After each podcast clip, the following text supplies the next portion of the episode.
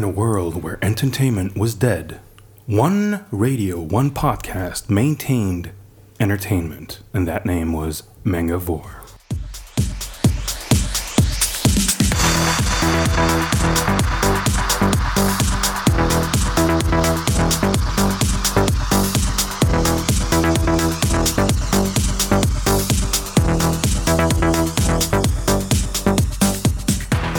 Bonjour à tous. Bonjour. Bonjour. Voilà. Alors, euh, on va faire un tour de table. Alors, déjà, nouveauté, vous n'entendez pas la douce voix de Sébastien. Aujourd'hui, vous entendez la mienne, Muriel. Donc, je serai euh, votre hôtesse pour cette émission. Faisons un tour de table. Aujourd'hui, nous avons Christ Tofu. Tofu, c'est ça exactement. Ici, je m'appelle. Tofu. C'est exactement ça. voilà, Bien joué. c'est c'est bien ça. Bonjour à tous. Bonjour. Bonjour. Comment tu vas Mais je vais euh, plutôt pas mal. Parce que hein. ça fait longtemps. Je crois que c'est la première fois qu'on a une émission avec autant de filles et un timing qui va être respecté. Du coup, ça commence forcément très très bien. On va pas papoter du tout, hein, ça c'est sûr. Salut, Salut. voilà, une fois n'est pas coutume, je suis là. Mais oui. Alors, quoi de neuf aujourd'hui Eh ben, j'ai des petites news marrantes. Ah, changer. On attend ça avec un. Marrante et gourmande ou que marrante Non, que marrantes. ce D'accord. Le gourmand, c'est que sur la table. Désolé pour ceux qui nous écoutent. Alors, on va à nos invités. Bonjour à tous. Bonjour Mia. Bonjour, donc je suis Mia, voilà, euh, auteur de manga et euh, chez Pika Édition. Donc voilà, je suis aussi illustratrice euh, et j'ai travaillé donc chez Pika Édition sur le manga Vis-à-vis et aujourd'hui le manga Alchimia. Très bien, manga dont nous aurons l'occasion de parler. Et Samantha. Bonjour à tous, je m'appelle Samantha Bailly, je suis écrivain de fantasy et de contemporain. J'ai publié une dizaine d'ouvrages maintenant et je suis aussi scénariste de films mais aussi de manga. Et donc ce n'est pas un hasard si je suis ici aujourd'hui puisque j'ai fait le scénario d'Alchimia chez Pika Édition avec Mia qui est au dessin. Très bien. Donc on va découvrir tout ça euh, au cours de l'émission. Donc euh, sachez déjà que nous sommes ravis de vous recevoir. Euh, et nous remercions Al aussi de nous accueillir euh, chez lui. Aucun souci. Donc euh, sans transition, on va passer aux news. Breaking news live from Mangavore.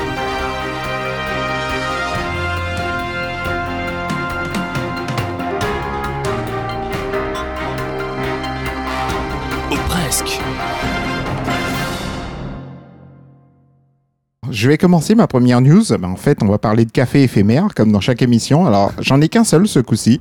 C'est un café éphémère sur Dragon Ball qui, qui s'ouvre euh, en fait à, Shibuya, au Tower Record, pour le 30e anniversaire en fait de la série. Et ça sera ce qui va démarrer euh, le 30e anniversaire.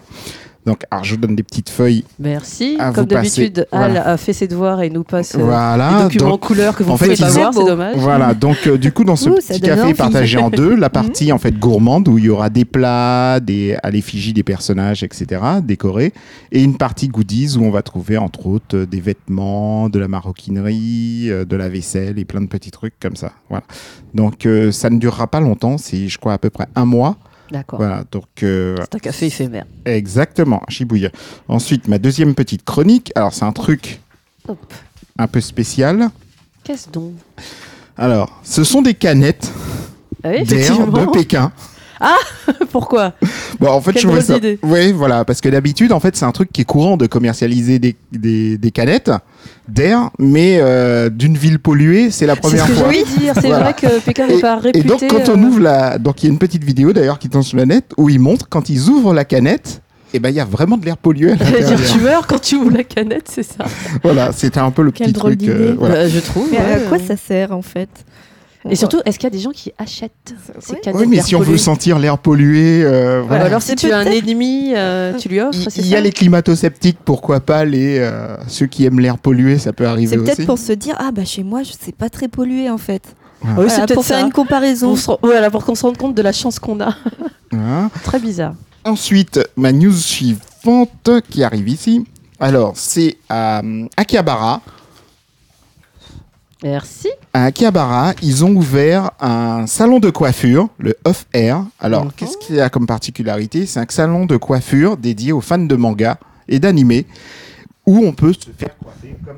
Ah, j'ai un petit problème. Voilà, Oui, où on peut se faire coiffer comme un personnage de manga de son choix. Ça va faire Ah des ah. heureux ça. Voilà, Et donc je- la petite photo en bas, c'est Persona. Persona. Oui, c'est un héros de, de, de la série Persona. Ah, Voilà. je connais pas. Tu connais C'est ça, oui, j'étais en train de dire, je le connais pas du tout. Ouais, ouais. D'accord, je suis pas la seule, je me sens moins seule. Ben, justement, d'où l'originalité de ce salon de coiffure. Et tout à coup, il y a des mangas et un écran euh, avec des mangas qui passent dessus. oui, parce qu'en attendant, parce que comme c'est, il y a beaucoup de monde qui vient, donc euh, il y a euh, énormément de mangas disponibles, mangas. voilà, et ils ont un jukebox qui contient 1300 euh, chansons de dessins animés. euh, De quoi faire l'animation euh, dans le salon de coiffure. Exactement. Exactement. Voilà. Ouais, c'est intéressant. Voilà, c'est original. Euh, ensuite, euh, alors, ce mois-ci c'est terminé Kochikame. Mais qu'est-ce donc? Euh, Kochikame, c'est euh, l'une des plus longues séries euh, publiées au Japon. Euh, et ça s'est terminé en fait avec son 200e volume. Ah, Kochikame, c'est Oui, l'histoire sur le, le voilà, un c'est un flic de, de quartier euh, qui habite dans le quartier de, euh, de Kamehari, Mhm. qui est dans le nord-est de Tokyo. Voilà, et ce quartier existe vraiment, le petit commissariat existe vraiment. D'accord. Voilà, et ils ont fait une fiction où c'est l'histoire d'un policier et voilà qui s'adapte aux trucs modernes, etc. Et donc, ils- comme c'était la fin de la série, ils ont entièrement décoré la station de métro euh, à l'effigie du personnage. Et Est-ce qu'on sait pourquoi ils l'ont arrêté cette série qui est là depuis très qu'il longtemps, a qui a fait quasi passer commencé, l'auteur a commencé dans les années 60. Ah oui. Voilà. Ah, il a jamais été remplacé, le Et monsieur. ben non, au Japon, ça se fait pas souvent. Aux États-Unis, oui, mais au Japon, remplacer des auteurs, ça. D'accord, ça et donc là, il a décidé d'être à la retraite, le monsieur. Voilà, exactement. Et donc, du coup, 200 forcément- volumes, c'est c'est Oui. honorable. hein. C'est pas mal. Je pas crois mal, qu'il a bien travaillé, il Voilà. mérite bien sa retraite. Pour le battre, euh, il y a du boulot. Plus que 196, Mia. C'est ça. Et c'est pas traduit en français. Allez, on y va. Je comprends pas. Il aurait peut-être fallu commencer oui, plus jeune. essayer de le traduire en Oui, mais tu français. m'étonnes. Voilà. Ensuite, euh, alors, je vais vous donner ça. Au départ, vous n'allez pas comprendre de quoi il s'agit. Tu nous sous-estimes peut-être Oui, peut-être parce que je sais pas, il y a marqué One Piece dessus. Voilà. Alors, au Japon, ils commercialisent euh, des actes de naissance Non. et des actes de mariage. Non, Quand on va, non. on peut euh, faire faire son acte de mariage maintenant et son acte de naissance sur euh, une feuille. Et c'est vraiment un papier officiel. c'est un papier Oh, officiel, ça quand même la classe. Ça coûte 3200 yens la feuille. D'accord. Mhm. Voilà, et Oui. donc on a. Bon, ça va euh, encore. voilà. hein. C'est quoi, c'est 30 je suis nul, c'est 32 euros? À peu près. Ouais, à peu près. ouais. Ouais, ça peut Oui, oui, au c'est rythme où ça va, oui. Ouais, c'est. Donc En on tout a, cas, on ça a fait sa un bon souvenir. Ouais, on a sa feuille de naissance avec le fil dessus. Je trouve ça génial. Moi. trouve- Aujourd'hui, c'est drôle. C'est la classe. Ouais, aujourd'hui c'est drôle, mais je sais pas s'il est dans. Ah, dans quelques années. Ouais, voilà. Oui. Ça dépend comment se Ça termine me la série, en fait. Bah, Ça devient 200 une très aussi, série. euh, euh, voilà. News suivante. Ok. Alors, je trouvais ça pour l'originalité, c'est que en ce moment au Japon, on peut pour ses enfants louer un Titanic gonflable Dieu. géant. Traumatisant. Et pourquoi on a pas ça aujourd'hui dans le salon tu vas mourir. Ah non, Et en plus, il est vraiment en train de couler, quoi. Donc, euh, on voit les personnes qui glissent comme un toboggan dessus. Bah, Tu sais quoi, c'est ma news préférée, celle-là. Euh, Attends, attends, attends, la dernière est beaucoup mieux. Non, mais Alors, vas-y, dis-nous en plus un petit peu. Mon avant-dernière, ce sont les melons Hello Kitty. Ah, bah, c'était indispensable. Voilà. Ah ouais, ils sont tatoués Hello Kitty, donc. Ouais. Bon, ça vaut 5500 yens le melon. Oh, seulement, ça va, c'est pas non plus. Voilà, euh, c'est un melon de 18 kilos. Ils sont tous calibrés. mais Ils sont magnifiques. Oui, oui. Attends, un melon de 18 kilos, ça fait quoi? Non, pardon, excuse-moi. C'est c'est un enfant de 7 ans c'est- Non, c'est parce qu'il est livré dans une boîte. Voilà. Qui fait c'est la- 12 c'est kilos. la boîte qui je fait 12 sais pas ce qu'il y a en plus. euh, Voilà. Donc, un melon euh, de 18 kilos, mais euh, C'est- tout le monde a c'est 4 quand même bananes c'est livré dans une boîte, euh, voilà. sont donc calibrés, on te dit. ils sont calibrés, machin, etc. Donc il doit y avoir d'autres choses, j'imagine, avec. Voilà. ouais, c'était très con, mais. euh, pas je reste sur le. Titanic hein, Ah, pour si, en l'instant, fait, personnellement. Mon avant-dernière, alors Il c'était. c'est l'avant-dernière, Oui, non, c'est en celle-là fait. l'avant-dernière. J'ai trouvé ça drôle. C'est euh, un, un privé en fait euh, à Tokyo, à Sapporo, qui a créé sa propre exposition, euh, l'attaque des Titans. C'est un Ah. sculpteur sur bois et il a euh, en fait euh, refait les personnages, les figurines et même le manga en bois. Impressionnant. Ah Ouais, oui, très ça c'est beau. impressionnant. Ouais, je sais, c'est spécial. T'es sûr que c'est pas ta news préférée, euh, Tofu? Non, non, Non, je reste sur Titanic, non, vraiment. Il y a un non, côté non, fun, non, un quand que j'aime même bien. impressionnant. Non, euh, non, la de- dernière, la dernière, c'est celle-là. Alors, avant de montrer les photos, je vais vous dire de quoi il s'agit. C'est en Chine, dans un centre commercial, il y a eu un salon de manga et d'animé. Voilà, dans tout le centre commercial, donc comme un Japan Expo, etc. Et donc, euh, le truc du spectacle, c'était des figurines grandeur nature qui étaient exposées partout dans le centre commercial de, perso- de personnages de manga les plus connus. voilà, que les visiteurs pouvaient voir, euh, voilà, un peu façon comme tu m'es fait. Voilà. Sauf que euh, l'effet voulu n'a pas été le bon, puisque les gens sont venus se prendre nos photos avec les figurines, mais pas parce qu'elles étaient magnifiques. Voici les photos. Oh là là. Alors, comment on va pouvoir expliquer ça à nos Ah auditeurs ouais Ah, D'accord. Ah, Ah, disons que ce n'est pas de grande qualité, quoi. Non, c'est Voilà. pas très ressemblant. Surtout qu'elles sont grandeur nature, donc euh, C'est l'horreur nature, en fait. oui, c'est un peu ça. C'est. est-ce que ça serait pas la même personne qui avait retouché le tableau en Espagne euh, il y a pas longtemps Ah et et occupé voilà. des facettes Parce que celui, par exemple, je sais pas quel personnage c'est parce que je le reconnais pas du tout. Non, mais moi non plus. hein. Mais Ah non, ce- non, Là, celui- il y a- Le pire, c'est le Naruto. Le Naruto. je sais ouais. pas, le pire en même le- temps, le- euh, c'est une espèce de florilège. Tu mettras tout ça sur le site, j'espère. Parce que là, visuellement, pour ceux qui nous écoutent, ils savent Oui, pas, voilà. mais c'est- c'est euh, comment moche. expliquer à nos Non. auditeurs Bah, on, on dirait une figurine qui ferait 5 cm, sauf qu'elle est grandeur nature, quoi. Donc, Et qu'elle euh, est très grossière. Moi, ce, qui- moi, ce qui me hante, c'est les yeux. Je sais pas si vous avez vu les yeux de Naruto, mais on a l'impression qu'il est sous acide ou euh, qu'il a On pris. dirait euh, qu'il va mourir. ouais. Oui, voilà, Regarde il les mains, du, agonise. les mains du personnage de l'attaque des titans. Ses mains sont magnifiques. c'est des moufles. C'est c'est des mains de Mickey, on dirait. c'est ça. C'est ça Voilà. Alors, C'est c'est- une horreur sans nom. Hein. C'est pas ta news préférée celle-là Bah, deux Alors, jours d'Halloween, elle est pas mal. C'est une autre manière de revoir le Titanic. Ah ouais, le, part. le Titanic, c'était quand même énorme. le Titanic, franchement, celui qui a eu cette idée, c'est assez génial. Tu l'as vu, toi, personne à côté qui ne veut pas de micro Oui, on a des, il y, a- des gens dans Elle veut pas parler, mais il y a- une personne mystère qui veut pas vous Voilà, parler. c'est ça. C'est ça l'histoire. Voilà, c'est tout pour moi. Ok, très Mais c'était bien. très bien. C'était Merci très beaucoup. visuel, parce qu'il nous- parce qu'il ne profite pas trop aux Et auditeurs. artistiquement, en plus, la dernière news donne beaucoup d'espoir à plein de personnes. Voilà, c'est Voilà, ça. Vous c'est pouvez ça. percer dans le dessin et dans la conception de personnages. Et sans avoir forcément beaucoup de talent. Hein Oh, je pense sans avoir de talent du tout. J'arrive même pas à identifier le dernier, en fait. c'est ça, le dernier reste très très mystérieux. Je... Bah Donc, écoutez, euh, euh, moi je propose qu'on le mette sur le site et puis bon, Ah oui, on fait euh, un puis test. on fait, on fait un test, une loterie. Votez et euh, faites des pour voir propositions. Si, effectivement, vous pouvez identifier le dernier personnage qui est intéressant non identifiable et non identifié. Euh, mais sinon, au niveau des news, euh, n'avez-vous pas entendu parler de choses par rapport à, euh, je sais pas, une nouvelle console Nintendo? Ah, si, c'est vrai. Ah là, je vous lance dessus parce que moi j'ai vu passer l'info, mais c'est pas moi la spécialiste. Donc euh, si vous voulez rebondir. C'est vrai, la spécialiste c'est Seb Kuhn. Seb Kuhn, quelque chose à dire Ah non, tu Ah n'es non, pas là. il n'est pas là, euh, de là où tu es. Alors, Du coup, Al, Alors, tu te lances. Je trouve que l'idée est magnifique. J'attends juste de voir parce que ces derniers temps avec Nintendo, en général, il y a la console qui arrive et puis il n'y a pas les jeux en fait qui vont avec. Mm. Voilà, on doit attendre longtemps, on a les mêmes jeux. Donc ils annoncent toujours un, un line-up euh, super bien avec plein, plein plein de jeux. Voilà. Alors, pour ceux qui ne l'ont pas encore vu, en fait, c'est une console qui est à la fois portable, donc qui va tuer la Game Boy, et une console de salon. Donc on peut la mettre sur sa télé, jouer et ensuite l'enlever avec deux petites manettes qu'on colle à côté et on peut jouer dans le métro partout où on veut. C'est la succession de la 3DS ou non alors finalement? Ben, du coup, c'est la question qu'on se Mhm. pose euh, parce que euh, ben, la qualité est super bonne. Hmm. Euh, le... C'est plus une console de salon qu'une console portable, mais le fait qu'ils en aient fait une version euh, voilà, portable, Portative, ouais. voilà, veut dire que c'est peut-être la fin de la Game Boy. Enfin de la DS. oui, j'allais dire, Euh, elle n'est pas déjà morte Parce celle-là. que la, la Game Ouais, Boy, ça mais fait la un Game moment. Boy, la DS, Nintendo etc. DS et puis après la 3DS qui avait ce supplément Non, mais en fait, 3D mais que personne n'utilise. Exactement. Mais bon voilà, c'est là-dessus que je joue à Pokémon.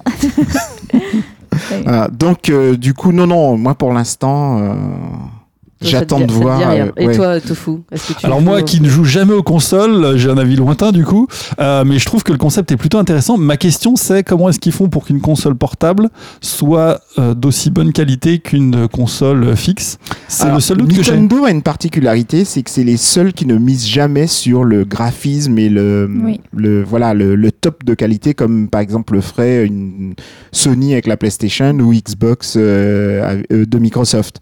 Donc, euh, du coup, comme ils ont un cran en dessous, on va dire que le graphisme qu'il y aura dessus sera le graphisme qu'il y a sur la PS4 D'accord. aujourd'hui. Ce sera la jouabilité en premier et les graphismes après. Voilà, toujours, puisque euh, le- par exemple la Wii était utilisée dans les maisons de retraite euh, par les vieux pour jouer au bowling, euh, voilà, euh, Ah oui. par des nanas dans la cuisine pour faire à bouffer. Ils ont trouvé toutes les utiliser pour cette console, sauf jouer d'ailleurs. voilà, et C'est donc, pas euh, vrai, c'est pas vrai. Il y a eu mais- quand même quelques bons titres. euh, Oui, il y a eu des bons titres, hein, mais le problème c'est qu'il fallait à chaque fois revendre sa console Ah jusqu'à ben, ce que le bon titre suivant. Nintendo, euh, c'est le mainstream. hein. Ils ont réussi à faire euh, bah, le casual gaming. Quoi. Ils ont réussi à, à attraper toute une euh, strate de la population qui ne jouait pas, en effet, euh, comme euh, des adultes qui se sont mis, euh, du coup, euh, voilà, à jouer devant leur console. euh, mais c'est un pari osé, hein. C'est un pari osé, mais quand même, ils ont brillamment réussi. hein. Je trouve Mais que du sur coup, la ils ont Wii, perdu. euh, je jouais pas. Oui, moi. mais du coup, ils ont perdu les gamers. Par exemple, de temps en temps, il y a un Resident Evil qui sort Mm. dessus, mais c'est longtemps après tout le monde.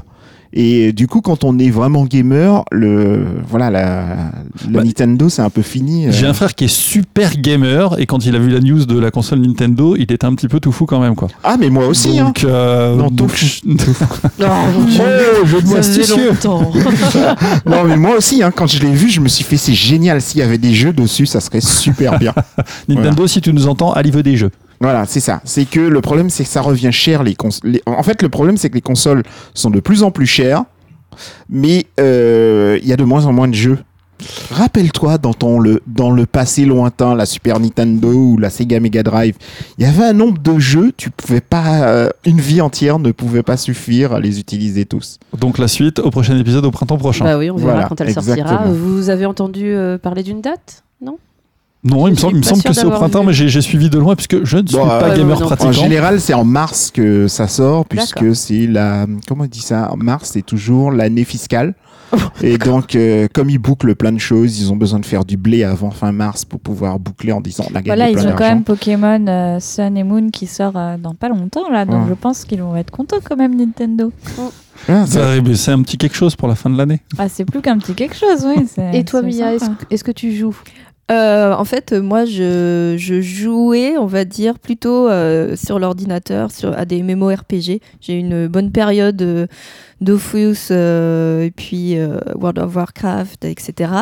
Et puis euh, ça m'est passé. Je ne joue plus du tout parce que c'était trop chronophage. Oui, Donc je euh, du coup, Même pas euh, League of Legends et tout? Non, non, non, Ah, vraiment. euh, et Pourtant, je- c'est très bien. Et en fait, bah oui, je- mais ça me donne envie. Mais je me suis aperçue qu'en fait, moi, dans les jeux vidéo, ce n'était pas finalement de jouer qui me plaisait, c'était de découvrir l'univers. Donc en fait, Mhm. les MMORPG, ce que j'aimais, c'était me balader dans l'univers.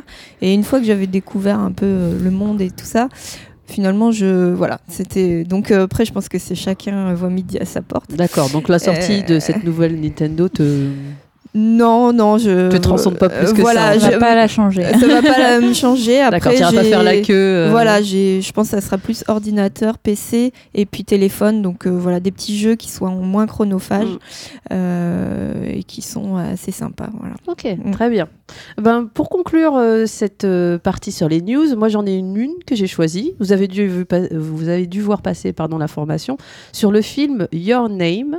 Apparemment, est gros un- succès. hein. Voilà, exactement. Toi qui, euh, Samantha, toi qui reviens du, du Japon, tu j'ai as vu que peut-être vu des partout. affiches. Voilà, c'est ça. On m'a dit que c'était très bien, mais je n'ai pas eu le temps, hélas, d'aller le voir. Mais ça a l'air d'être un phénomène incroyable. Exactement. Donc euh, apparemment c'est un film euh, qui donc il est sorti le 28 août euh, 2016 au Japon. Il n'a pas euh, cessé depuis de, de casser tous les records. Je pense qu'on a plusieurs milliards de yens de, de recettes. Et la bonne nouvelle qui est tombée il y a un petit bout, bout de temps maintenant, c'est que maintenant on a une, une date de sortie officielle pour le film en France. Donc le film sort le 28 décembre. Et euh, vous avez une page Facebook en fait du, du film euh, Your Name. Et euh, vous pouvez visionner le les de Makoto trois Shinkai premiers. Voilà, c'est ça. C'est un- le Ah, film de. Makoto Shinkai. Oui. Et vous pouvez voir les trois premières minutes. Ah d'accord, ça du me film. rassure parce que je croyais que c'était un truc que, que, que je ne savais pas. non. Oh, j'imagine que tu as dû voir passer l'information. C'est Non, juste mais qu'on n'avait pas la date euh, non mais de de, sortie. toutes les façons, Makoto Shinkai, pour ceux qui ont vu tout ce qu'il a fait dans le passé, c'est euh, voilà, c'est un perfectionniste. C'est euh, c'est en général tous ces trucs, même ça, le tout premier film qu'il avait fait, tout seul dans son coin, dans sa chambre d'otaku et tout, Oui. était déjà magnifique. Et depuis, en fait, à chaque fois qu'il fait un truc, c'est euh, c'est vraiment extraordinaire. Mais surtout au niveau des décors. Il y a un soin dans les décors qui est hallucinant. euh, voilà. Mais si vous voulez- hâte de découvrir. Ah, vous pouvez commencer à découvrir euh, puisque les trois de- premières minutes du film sont disponibles et c'est vrai que déjà dès le début on a euh, on a une ambiance on a vraiment quelque chose de très poétique très beau alors le pitch très rapidement hein, c'est deux adolescents euh, un euh, un garçon qui habite à Tokyo et une fille qui habite dans les montagnes euh, qui euh, veulent euh, le contraire de ce qu'ils ont en fait Euh, le jeune homme lui veut euh, vivre une vie plutôt tranquille la jeune fille elle aimerait euh, elle a l'impression de rater un petit peu son adolescence elle a envie d'a- de vivre un peu à Tokyo et ils s'échangent leur vie dans leurs rêves. C'est beau comme Donc pitch, c'est comme- en tout cas. je trouve le pitch très poétique et très beau.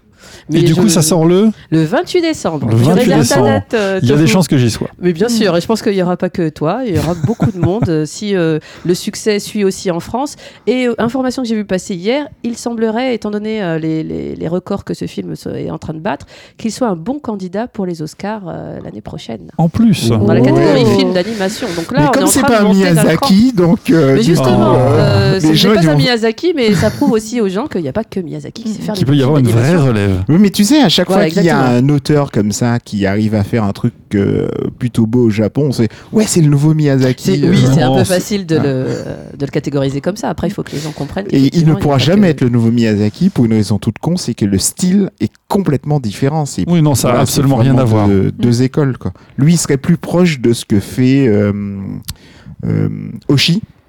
Avec Ah, un truc avec beaucoup de réflexion, mais avec de l'animation, parce que Oshi, ça manque souvent d'animation. Euh, Comment il balance ah, Quand est-ce qu'on invite Oshi déjà Je Ah ouais, rappelle je sais pas. Écoute, je crois que Voilà. après ça, il mais lui, il y a une vraie animation, tout bouge, euh, voilà, il y a un soin, voilà. Alors que dans Mamoru Oshii, en général, c'est beau. Voilà, c'est beau. C'est beau. Voilà. Et je ne sais pas, mais je- concernant Miyazaki, j'ai entendu dire que la coloriste en fait était décédée du coup de la coloriste qui faisait Ah. tous les décors, etc. Et du coup, je ne sais pas, euh, voilà, que, Ah. qu'elle- qu'est-ce Il que va ça va sûrement y devenir avoir une équipe euh, derrière de toute façon. Oui. euh, Oui, je- Elle- pas elle- toute elle- seule. Ça, oui, je- on avait Mais était elle pas a- toute seule avec son elle petit pinceau. euh. insufflé, euh, quand même pas mal. euh, Enfin, depuis toujours, elle a travaillé avec Miyazaki, donc. Oui, euh, en termes d'ambiance, elle Le fait très soit, importante. euh, Qu'elle soit quoi Qu'elle soit, vas-y. essaye de dire. Est-ce que tu es sûr que tu as envie de finir cette phrase, Anne Parce que là, tu. Non. Moi, personnellement, j'en ai très envie. Après, dans son équipe, dans son équipe récemment, il y a eu d'autres personnes qui ont perdu un peu la vie aussi, mais Un peu. J'aime bien le un peu. Ils sont un petit peu. T'essayes de dire que la malédiction continue, c'est ça? Non, non, pas du tout. Mais il faut voir qu'ils bossent continue, ensemble continue, depuis quand même super longtemps. Mm. Donc il y a une Une certaine nouvelle génération qui va voilà. arriver. Oui, et puis. euh, Il y a une certaine logique à ça. Si lui, il accepte qu'il y ait une nouvelle génération, parce qu'il est un peu dur avec ça. Déjà, son fils, euh, voilà, il en voulait pas trop.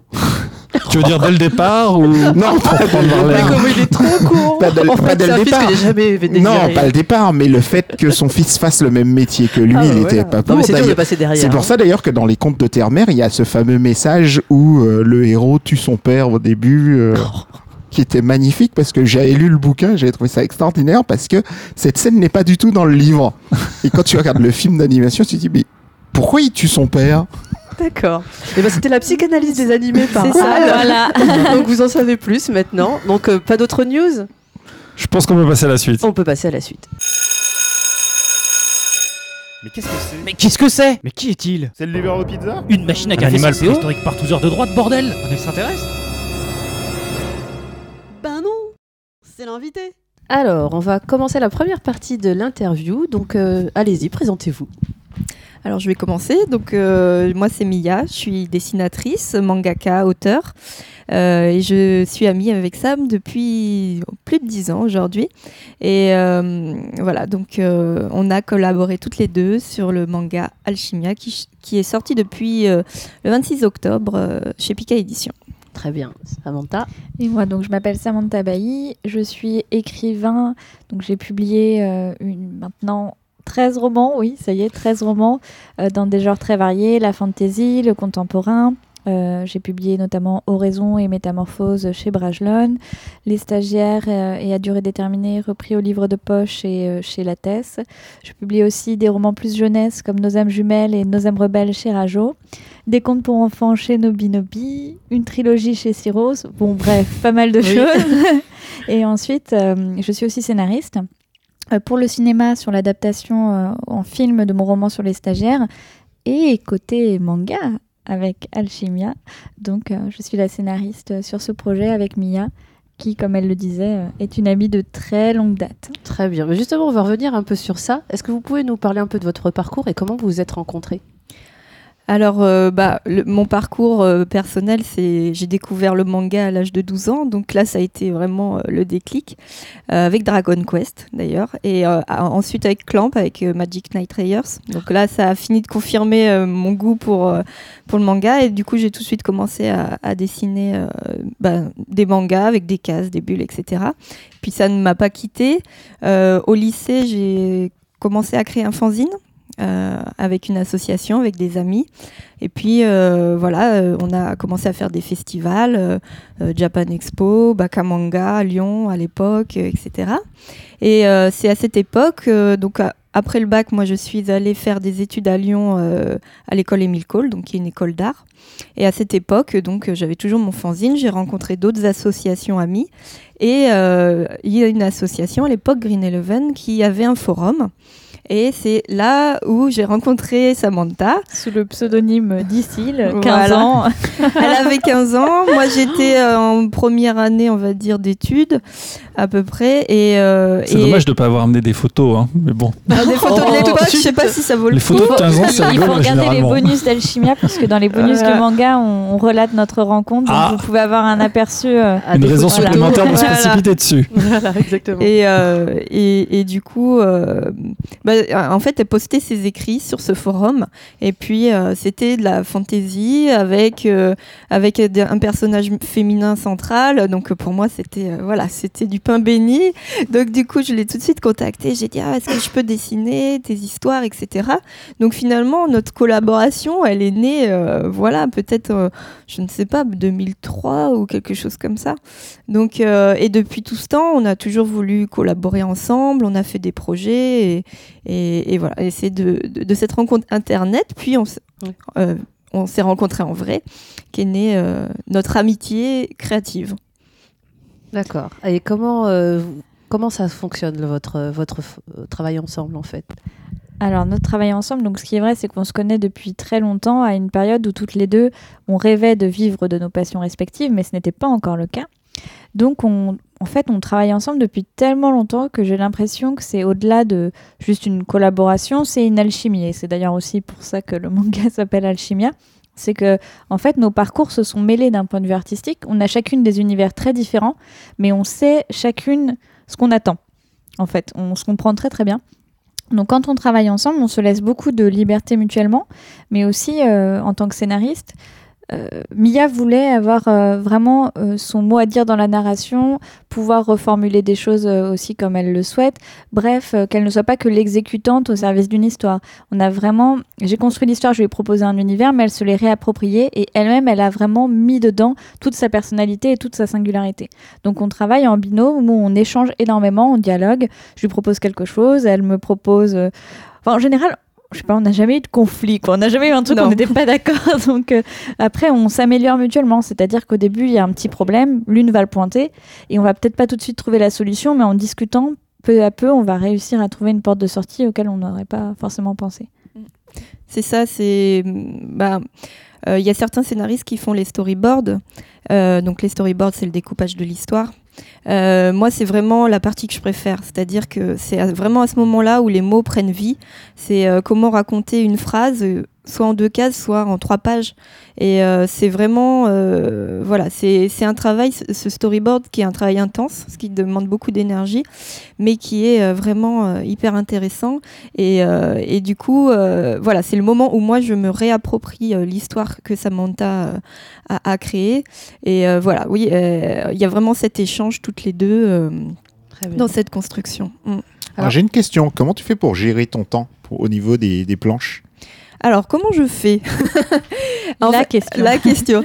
Euh, bon, il y a, euh, voilà, il y a le facteur humain. On peut pas, on n'est pas des machines, c'est-à-dire que euh, il y a des jours où ça va être super et on va euh, vachement bien avancer, et des jours où ça va être beaucoup plus compliqué. Donc en fait, je me fais quand même un planning. voilà, j'ai une visibilité, j'ai j'ai un planning. Je sais à peu près combien de planches je fais par mois. Moi, je suis en moyenne autour de 20 planches à peu près. Les, les, les jours où ça va moins bien, c'est 18, et puis euh, puis les fois où ça va mieux, c'est 25. Enfin voilà. Donc je, me fais un planning euh, et puis un tableau et puis à chaque fois je coche euh, OK, j'ai fait le crayonné, OK, j'ai fait l'ancrage, OK, j'ai fait la trame. Et OK, j'ai fini de, l'envoyer, c'est bon. Donc voilà, je me tiens un, petit tableau quand même pour avoir un suivi parce que sinon euh, finalement on avance en aveugle et moi je pense que c'est pas très bon. On a besoin quand même de se mettre des objectifs par chapitre ou voilà pour euh, à chaque fois hein, quand même avoir cette petite satisfaction de se dire euh, bon je viens de finir ce chapitre, c'est bon j'ai rempli cet objectif, passons au suivant quoi.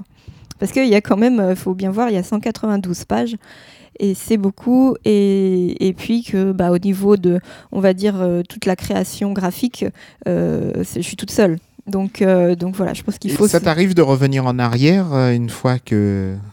Alors, j'essaye de tout faire. Et de toute façon, tout le storyboard est fait avant de commencer la première planche. j'essaye de tout faire et c'est à la fin, je fais les corrections. Mais là aussi, il faut avoir un degré de tolérance avec soi-même, parce que sinon, euh, voilà, on retoucherait toutes les pages, quoi. Mais euh, du coup, c'est vraiment, je liste les choses qui me gênent le plus. Et puis finalement, c'est bien de le faire à la fin, parce que comme on a laissé passer du temps, on a un œil neuf de nouveau sur ce qu'on a fait avant. Alors que si on est dedans, euh, on n'a pas le recul, je trouve, pour, voir ce qui va, ce qui va pas. Donc donc voilà, donc je, oui, je retouche à la fin, mais je me donne euh, voilà, euh, deux, trois semaines, pas plus, pour le faire. En cours de route, à quel moment votre éditeur intervient dans votre travail, du coup? Alors là, pour le coup, ça dépend. Euh, au départ, sur le projet, au début, évidemment, il y a eu certains échanges sur la construction de l'univers, sur le scénario, puisque moi, j'ai vraiment proposé tout le scénario écrit d'abord, parce qu'on voulait avoir une perspective globale sur ces trois tomes, c'est une trilogie pour un premier cycle. Donc euh, il y a déjà des échanges euh, en amont vraiment tout au début. Mais ensuite, euh, ça dépend de l'éditeur, parce qu'il y a quand même eu des petits changements dans l'équipe aussi, donc on travaille plus vraiment exactement de la même façon. Mais en général, là, sur un tome 2, déjà, on, a moins de retours, je pense, puisque le plus dur, c'était d'installer le premier tome. Donc on avait des retours par chapitre, il y a quatre chapitres, et à chaque fin de chapitre, on avait des, des retours sur ce qu'on avait fait. Et, et ensuite, Là, maintenant, je pense que euh, les retours sont plus faits sur des, quantités plus importantes de travail parce que euh, les premières corrections, c'était peut-être plus des choses aussi euh, parfois de caractère design, sur les premières planches, etc. Comme Mia, maintenant, elle a vraiment totalement saisi les personnages et que c'est fluide. Ouais, on a eu des conseils aussi euh, sur quand même euh, sur euh, le storyboard, enfin sur, oui, vrai, sur la découpe. on a eu des conseils vraiment par rapport à l'éditeur très intéressants et, et judicieux pour rajouter un petit cliffhanger, pour rajouter pour un petit suspense. donc parce que vraiment, bah oui, le tome 1 c'est important, c'est celui qui, qui va fédérer, enfin qui, qui va faire que le lecteur va, va, accrocher. Donc il fallait que voilà, ce soit ce soit le mieux possible. Mais vraiment le l'éditeur, oui, a, fait des retours sur le storyboard euh, chapitre par chapitre, comme disait Sam, euh, mais de vraiment de manière judicieuse, quoi. Mmh, d'accord. Alors, moi, je voulais revenir un petit peu sur euh, la jeunesse de votre carrière, puisque en fait, vous vous connaissez depuis votre adolescence. Et vous avez toutes les deux des carrières qui sont assez, assez conséquentes. J'aimerais savoir comment vous avez vécu vos deux carrières, l'évolution de vos deux carrières en parallèle puisque vous êtes adulte maintenant, vous êtes connue, vous étiez adolescente. Comment vous avez échangé sur, euh, la, par exemple, ça, la première fois que tu as été publié, et toi, ton premier manga euh, vis-à-vis Comment vous avez vécu ça toutes les deux? Alors, c'est vrai que c'est moi qui a ouvert, euh, qui a ouvert le bal. Donc, je pense que c'est plus Sam qui a vécu par rapport à, voilà, euh, quand, quand j'ai commencé à éditer vis-à-vis. Donc, bah, si tu veux dire quelque chose par rapport à ça. En fait, euh, bah, on a quelques années d'écart. et pour moi, Mia, c'était un peu la grande sœur dans le sens où, euh, où elle, elle était étudiante quand j'étais au lycée. Et déjà, quand on voit quelqu'un qui est étudiant et qui fait son école d'art, on se dit, mais waouh, c'est génial. Elle, a, elle est allée vers sa vocation dans ses études, ce qui est déjà quand même une grande étape quand soi-même on a sa vocation et qu'on se demande un peu ce qu'on va faire après le bac. Et ensuite, le moment vis-à-vis, enfin, ce qu'il faut dire quand même qui est drôle, c'est que le premier projet que Mia a proposé à Pika, c'était sur une de mes histoires qui s'appelle Souvenir perdu, qui avait été, euh, enfin le projet en tant que tel avait été refusé déjà parce que l'éditeur voulait travailler que avec Mia et pas avec un scénariste, et je pensais avec une jeune fille de 15 ans encore moins quand même. Et en plus, euh, bah, la fantasy shoujo, ça ne l'intéressait pas, ce qui est une belle ironie maintenant euh, quand on réfléchit que bah, on a réussi à faire quand même un projet qui nous animait en fantasy et assez féminin. Euh, et, moi, je l'ai vu grandir et j'ai vu tout le moment de vis-à-vis quand elle travaillait sur ses planches. Et je me souviens de l'émotion euh, intense que j'ai eue le jour où vis-à-vis est sorti, d'aller à la FNAC de ma ville et de le trouver et de me dire elle l'a fait. elle a oui, et même de se dire c'était son rêve et ça y est, elle prend cette voie. Et quand elle a commencé à en vivre, moi j'étais étudiante et, et ça m'a profondément motivée en fait de la voir euh, ouvrir cette voie en fait euh, vers l'idée de la réalisation de son rêve. Et pour moi, ça a toujours été une forme de motivation de la voir réussir comme ça. Ça a été une forme d'émulation, c'est ça? Oui, je pense. Ouais, ouais, ouais. Puis, euh, bah, euh, je dis souvent, à l'époque, j'étais un peu inconsciente et innocente. hein. Euh, C'est-à-dire que je me rendais pas compte. J'avais un rêve et, et voilà. Et et il y avait, quand j'ai commencé à avoir ce rêve-là d'être mangaka, il y avait même pas de mangaka français. Le, les premiers, c'était être bah, justement 2003, quelque chose comme ça avec Renault. Donc, je, je me disais même, ah bah bah s'il faut moi je, créerai ça euh, je, je proposerai ça c'est pas grave enfin voilà.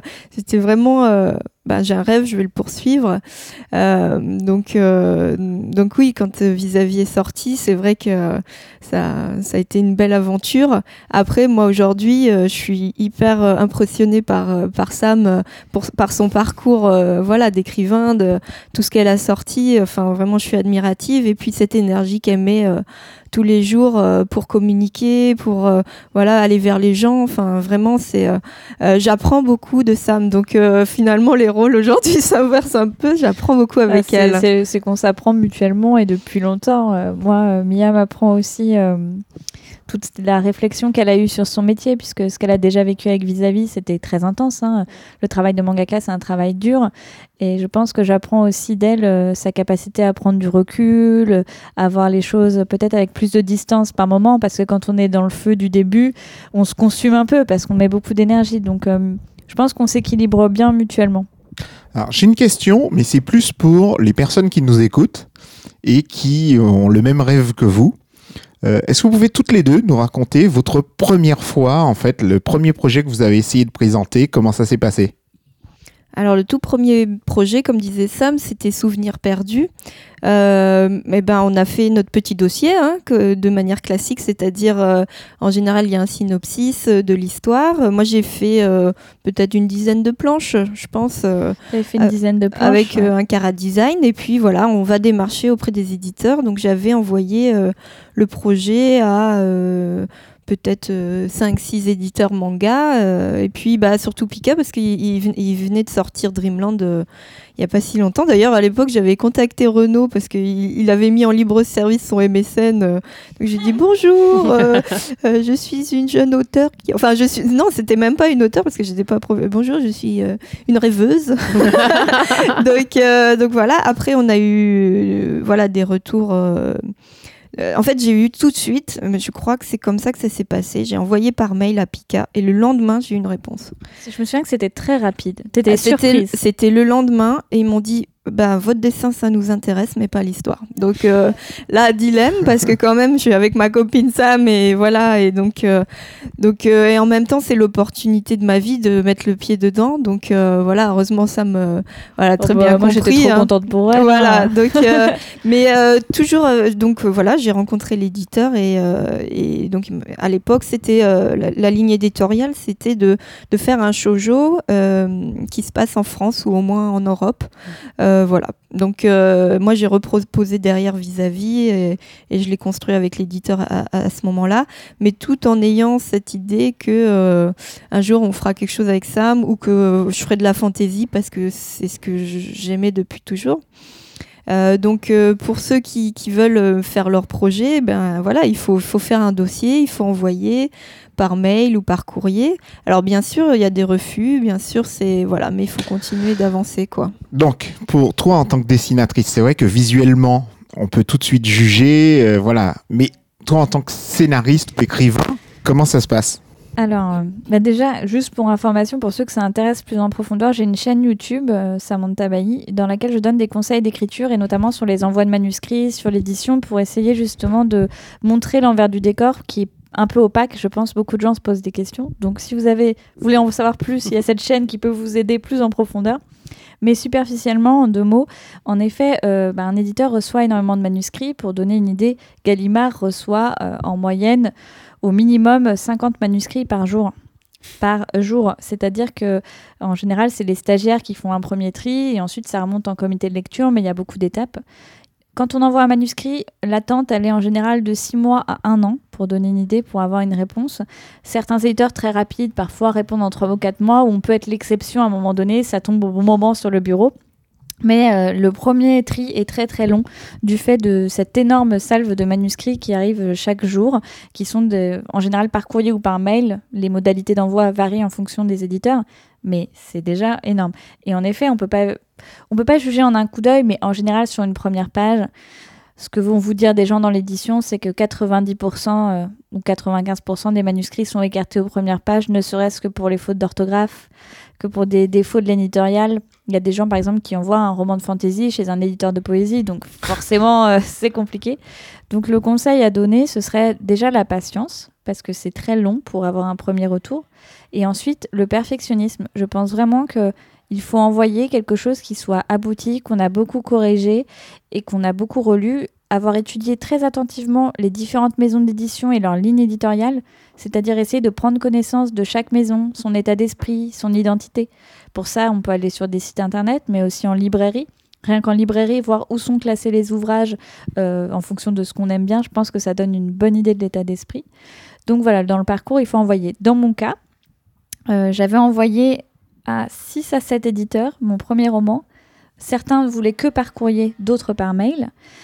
Pour vous donner une idée, sur les 6, j'ai eu deux silences radio, deux réponses positives de petits éditeurs et deux réponses négatives de grands éditeurs. Le truc très drôle, c'est que euh, j'avais eu un refus de Rajo, qui est maintenant un de mes éditeurs sur d'autres romans, et j'avais eu euh, un silence radio total de Brajon qui a republié aujourd'hui euh, ce roman après qu'il ait eu le prix des, Imaginales. Donc tout ça pour dire que voilà, en fait, euh, les éditeurs recherchent des talents, mais ils ont parfois juste pas le temps de regarder. Donc c'est un parcours très très long. Il faut pas hésiter à envoyer à des petits éditeurs qui peuvent être de vrais découvreurs de talents. Quand on envoie un manuscrit, c'est un manuscrit complet quoi qu'il arrive. Ah oui, toujours, toujours complet. Euh, parfois, certains éditeurs demandent un synopsis pour avoir une petite idée avant de lire, mais toujours un manuscrit complet. Et j'ai beaucoup de questions sur, euh, bah, moi, j'ai une, j'ai série en 27 tomes, euh, j'ai écrit que la moitié du 1, euh, voilà. Ah, D'accord. Non, non, mais voilà, c'est des vraies questions. euh, J'exagère un peu, mais en général, il y a toujours la trilogie ou les 5 tomes.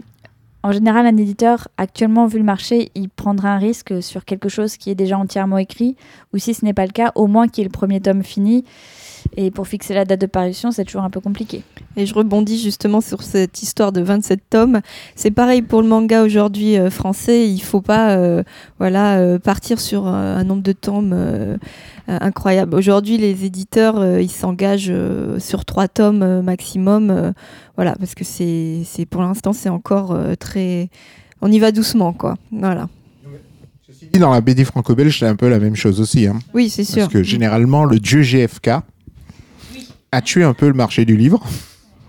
Fait que dès que la première semaine de vente est passée, si c'est pas, euh, voilà, on n'a pas dépassé les 500 exemplaires, c'est déjà fini quoi.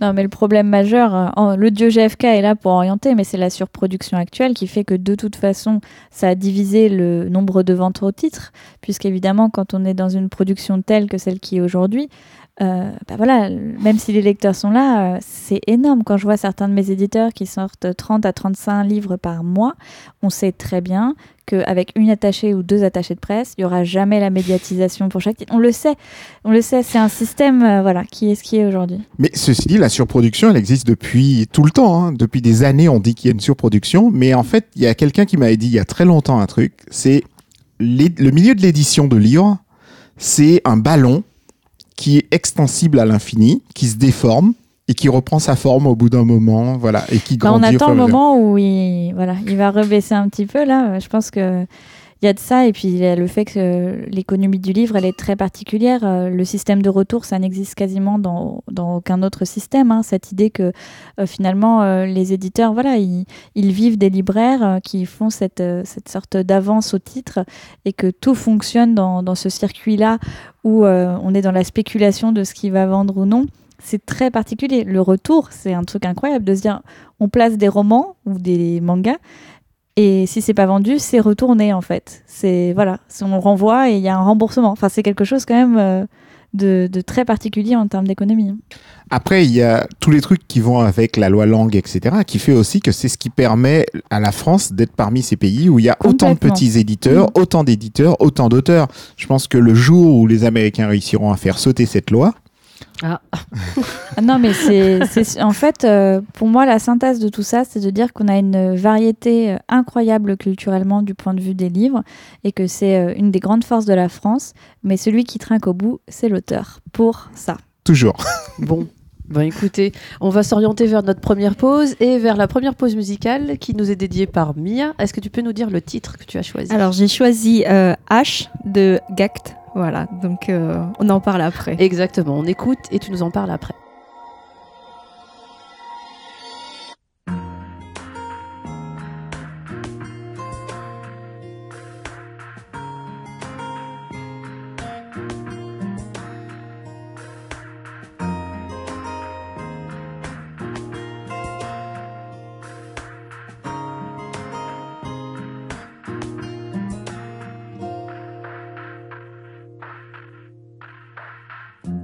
の中に舞う。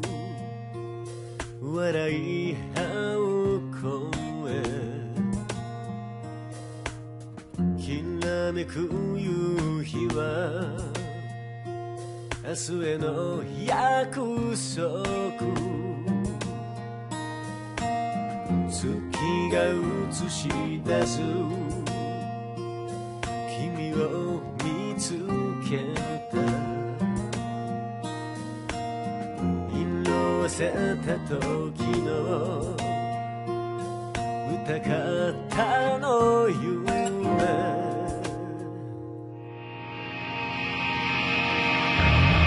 戻ら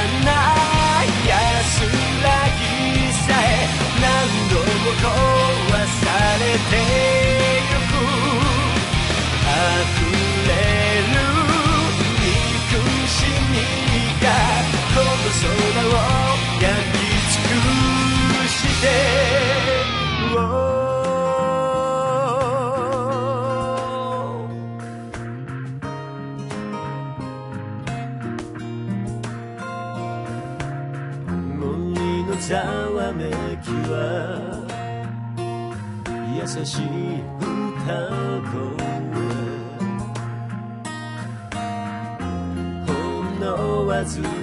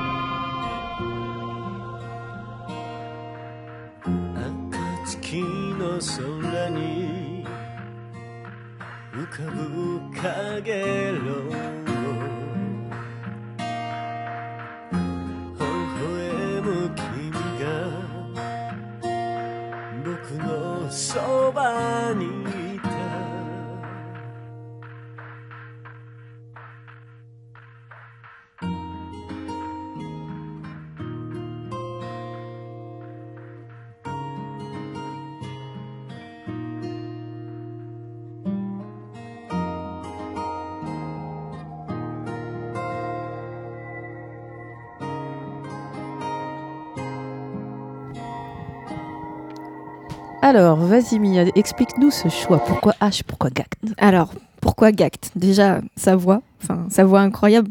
Moi, c'est vraiment euh, une voix qui me touche.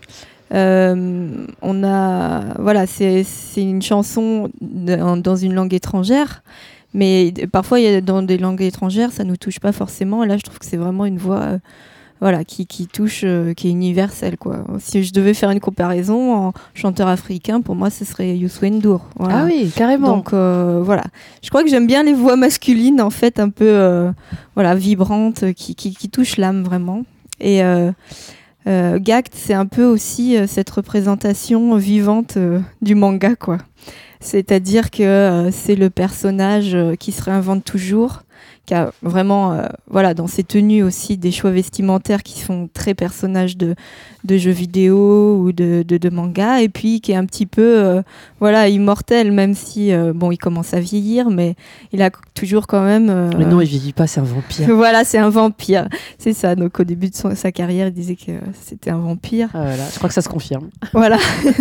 non, quand même, il commence à vieillir, mais voilà, c'est et puis bah, sa musique, c'est- voilà, c'est le mélange euh, de, de, de cette, euh, on va dire par exemple là dans H, c'est ça commence doux et et, et puis ça ça part, ça monte. euh, voilà, c'est finalement le yin et le yang que je disais pour Alchimia, c'est-à-dire que voilà, il y a autant de de, de douceur, de de fragilité que que de puissance et puis il s'arrache. Enfin voilà, vraiment c'est Ah oui. c'est finalement c'est une musique euh, moi qui, qui qui fait écho à, à ce que je dessine et je peux facilement euh, la mettre euh, quand je dessine.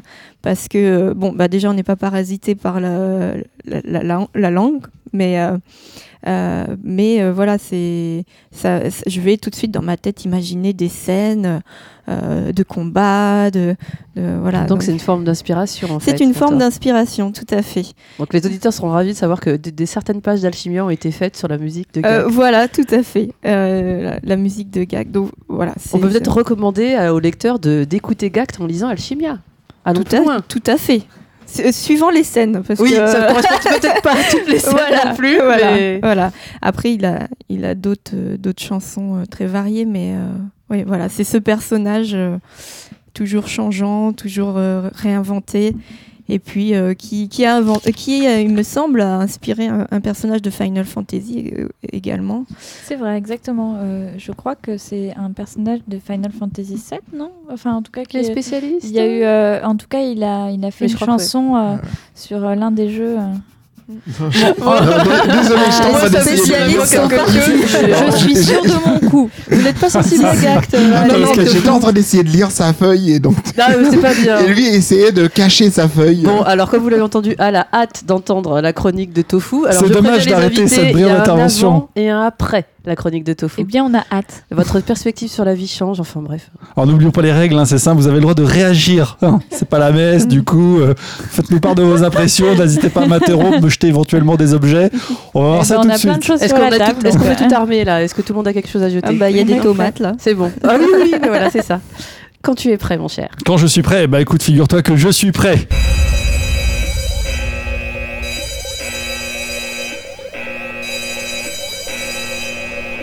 Chronique de Tofu, saison 3024, épisode 12 1951, avec des paillettes sur les côtés, mais aussi du soleil sur l'ensemble dans la France et des températures de 8 à 12 à Bastia, Trouville, Copacabana et Charenton.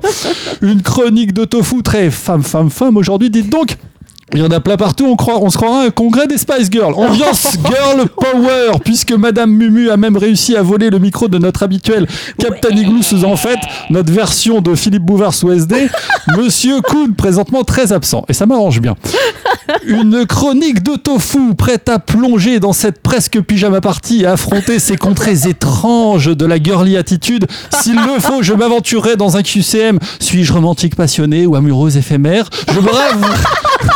Je C'est pas brave. sexiste du tout. Alors, absolument pas.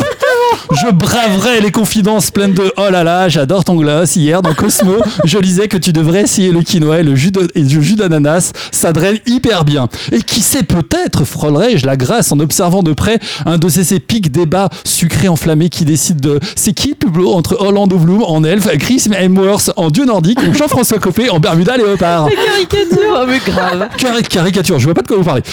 Boum Coup de théâtre à l'unanimité de toute ma séduisante schizophrénie, pas du tout machiste ni égocentrée, nous, moi, mon surmoi, mon surmoi, moi, mon entre-nous et toutes les voix dans ma tête. Oui, Claude, j'ai vu. Elle a les yeux bleus. Samantha, la tribu. Mon Dieu La tribu, la tribu a voté, on va causer écrivaine, mangaka et grosse actu.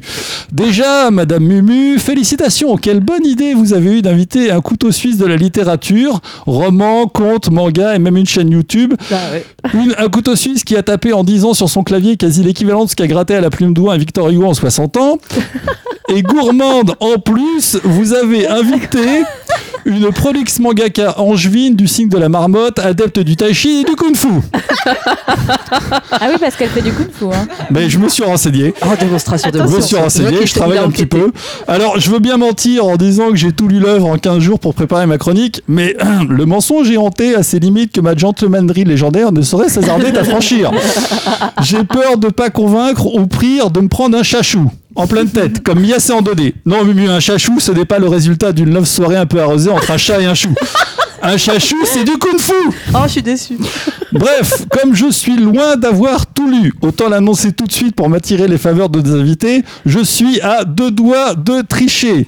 Et si ces deux doigts-là ne suffisent pas, Il, vient de sortir un Twix. Hein, je euh, tenterai qui peuvent pas ces deux doigts-là, Encore un autre Twix. voire encore plus de doigts. Et il y a des Attendez, accessoires. je les attrape. Mais évidemment, attendez, on Je vous travaille. dit, c'est un spectacle. hein. Ces doigts-ci. Oh mon dieu mais Voilà. L'avalanche de Twix. Et tant qu'à tricher, autant le faire avec des fleurs, non? Regardez ce que voilà, mais oui Non, me dites pas qu'il va sortir des Mais fleurs. si, des fleurs pour toi Oh, il sait parler aux femmes. Il nous achète là en fait. Mais des fleurs pour toi. tu es le plus gros, essaye de deviner pourquoi.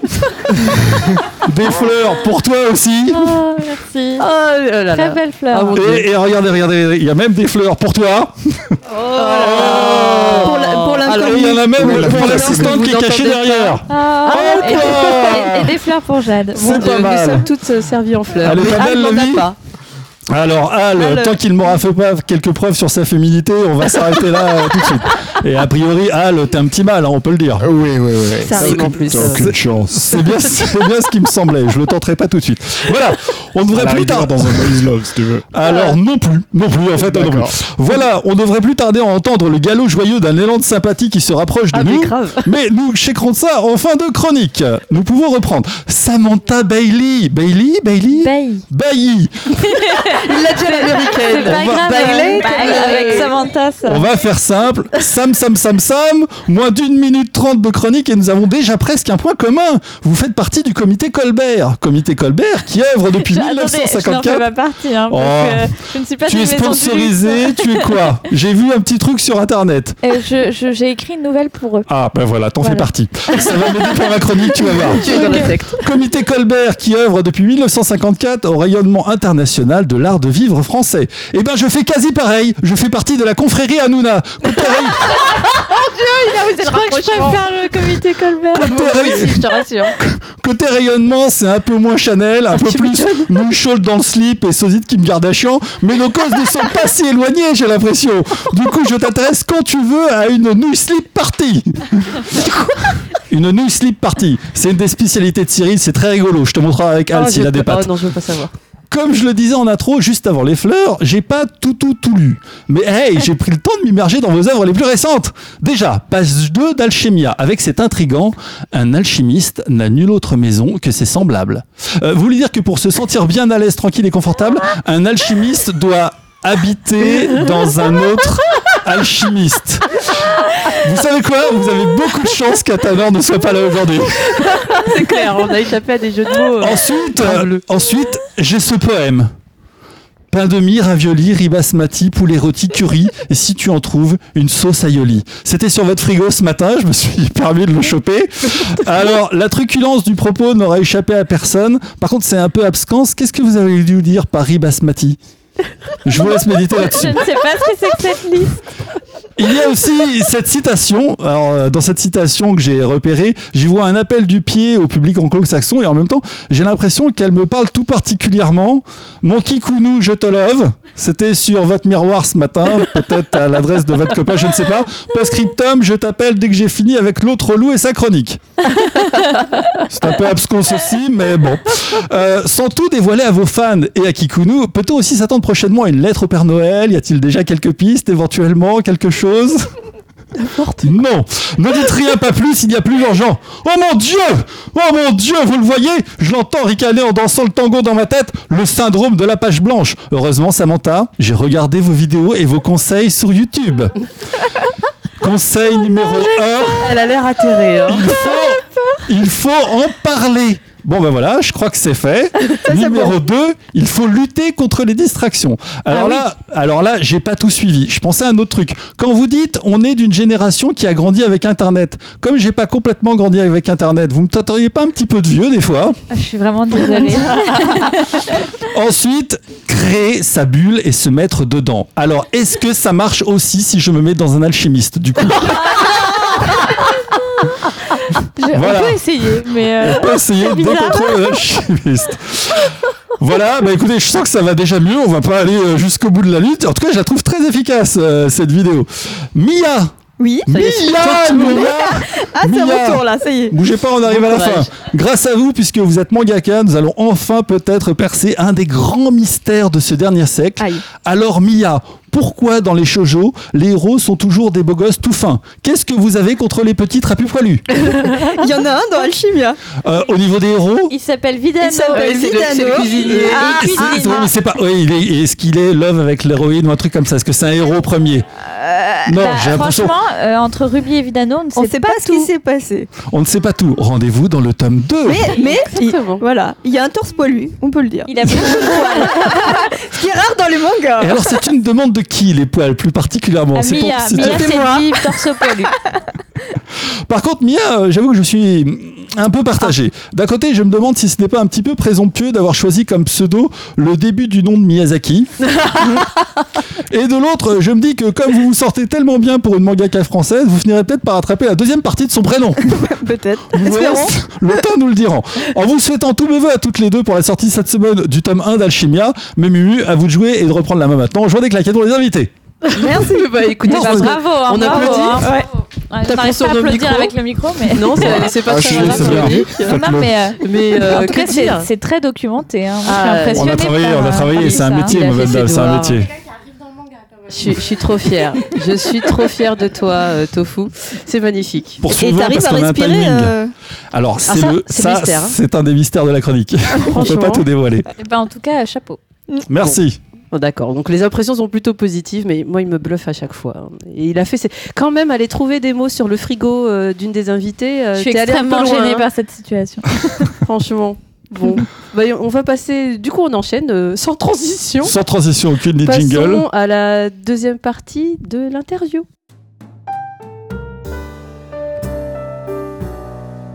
Hmm. L'interview. Alors, pendant cette deuxième partie de l'interview, on va euh, un petit peu revenir un peu plus sur la genèse d'Alchimia. Et euh, déjà, j'aimerais savoir, alors on a un peu évoqué ton parcours d'écrivain. Donc, comment euh, vous avez élaboré l'histoire d'abord?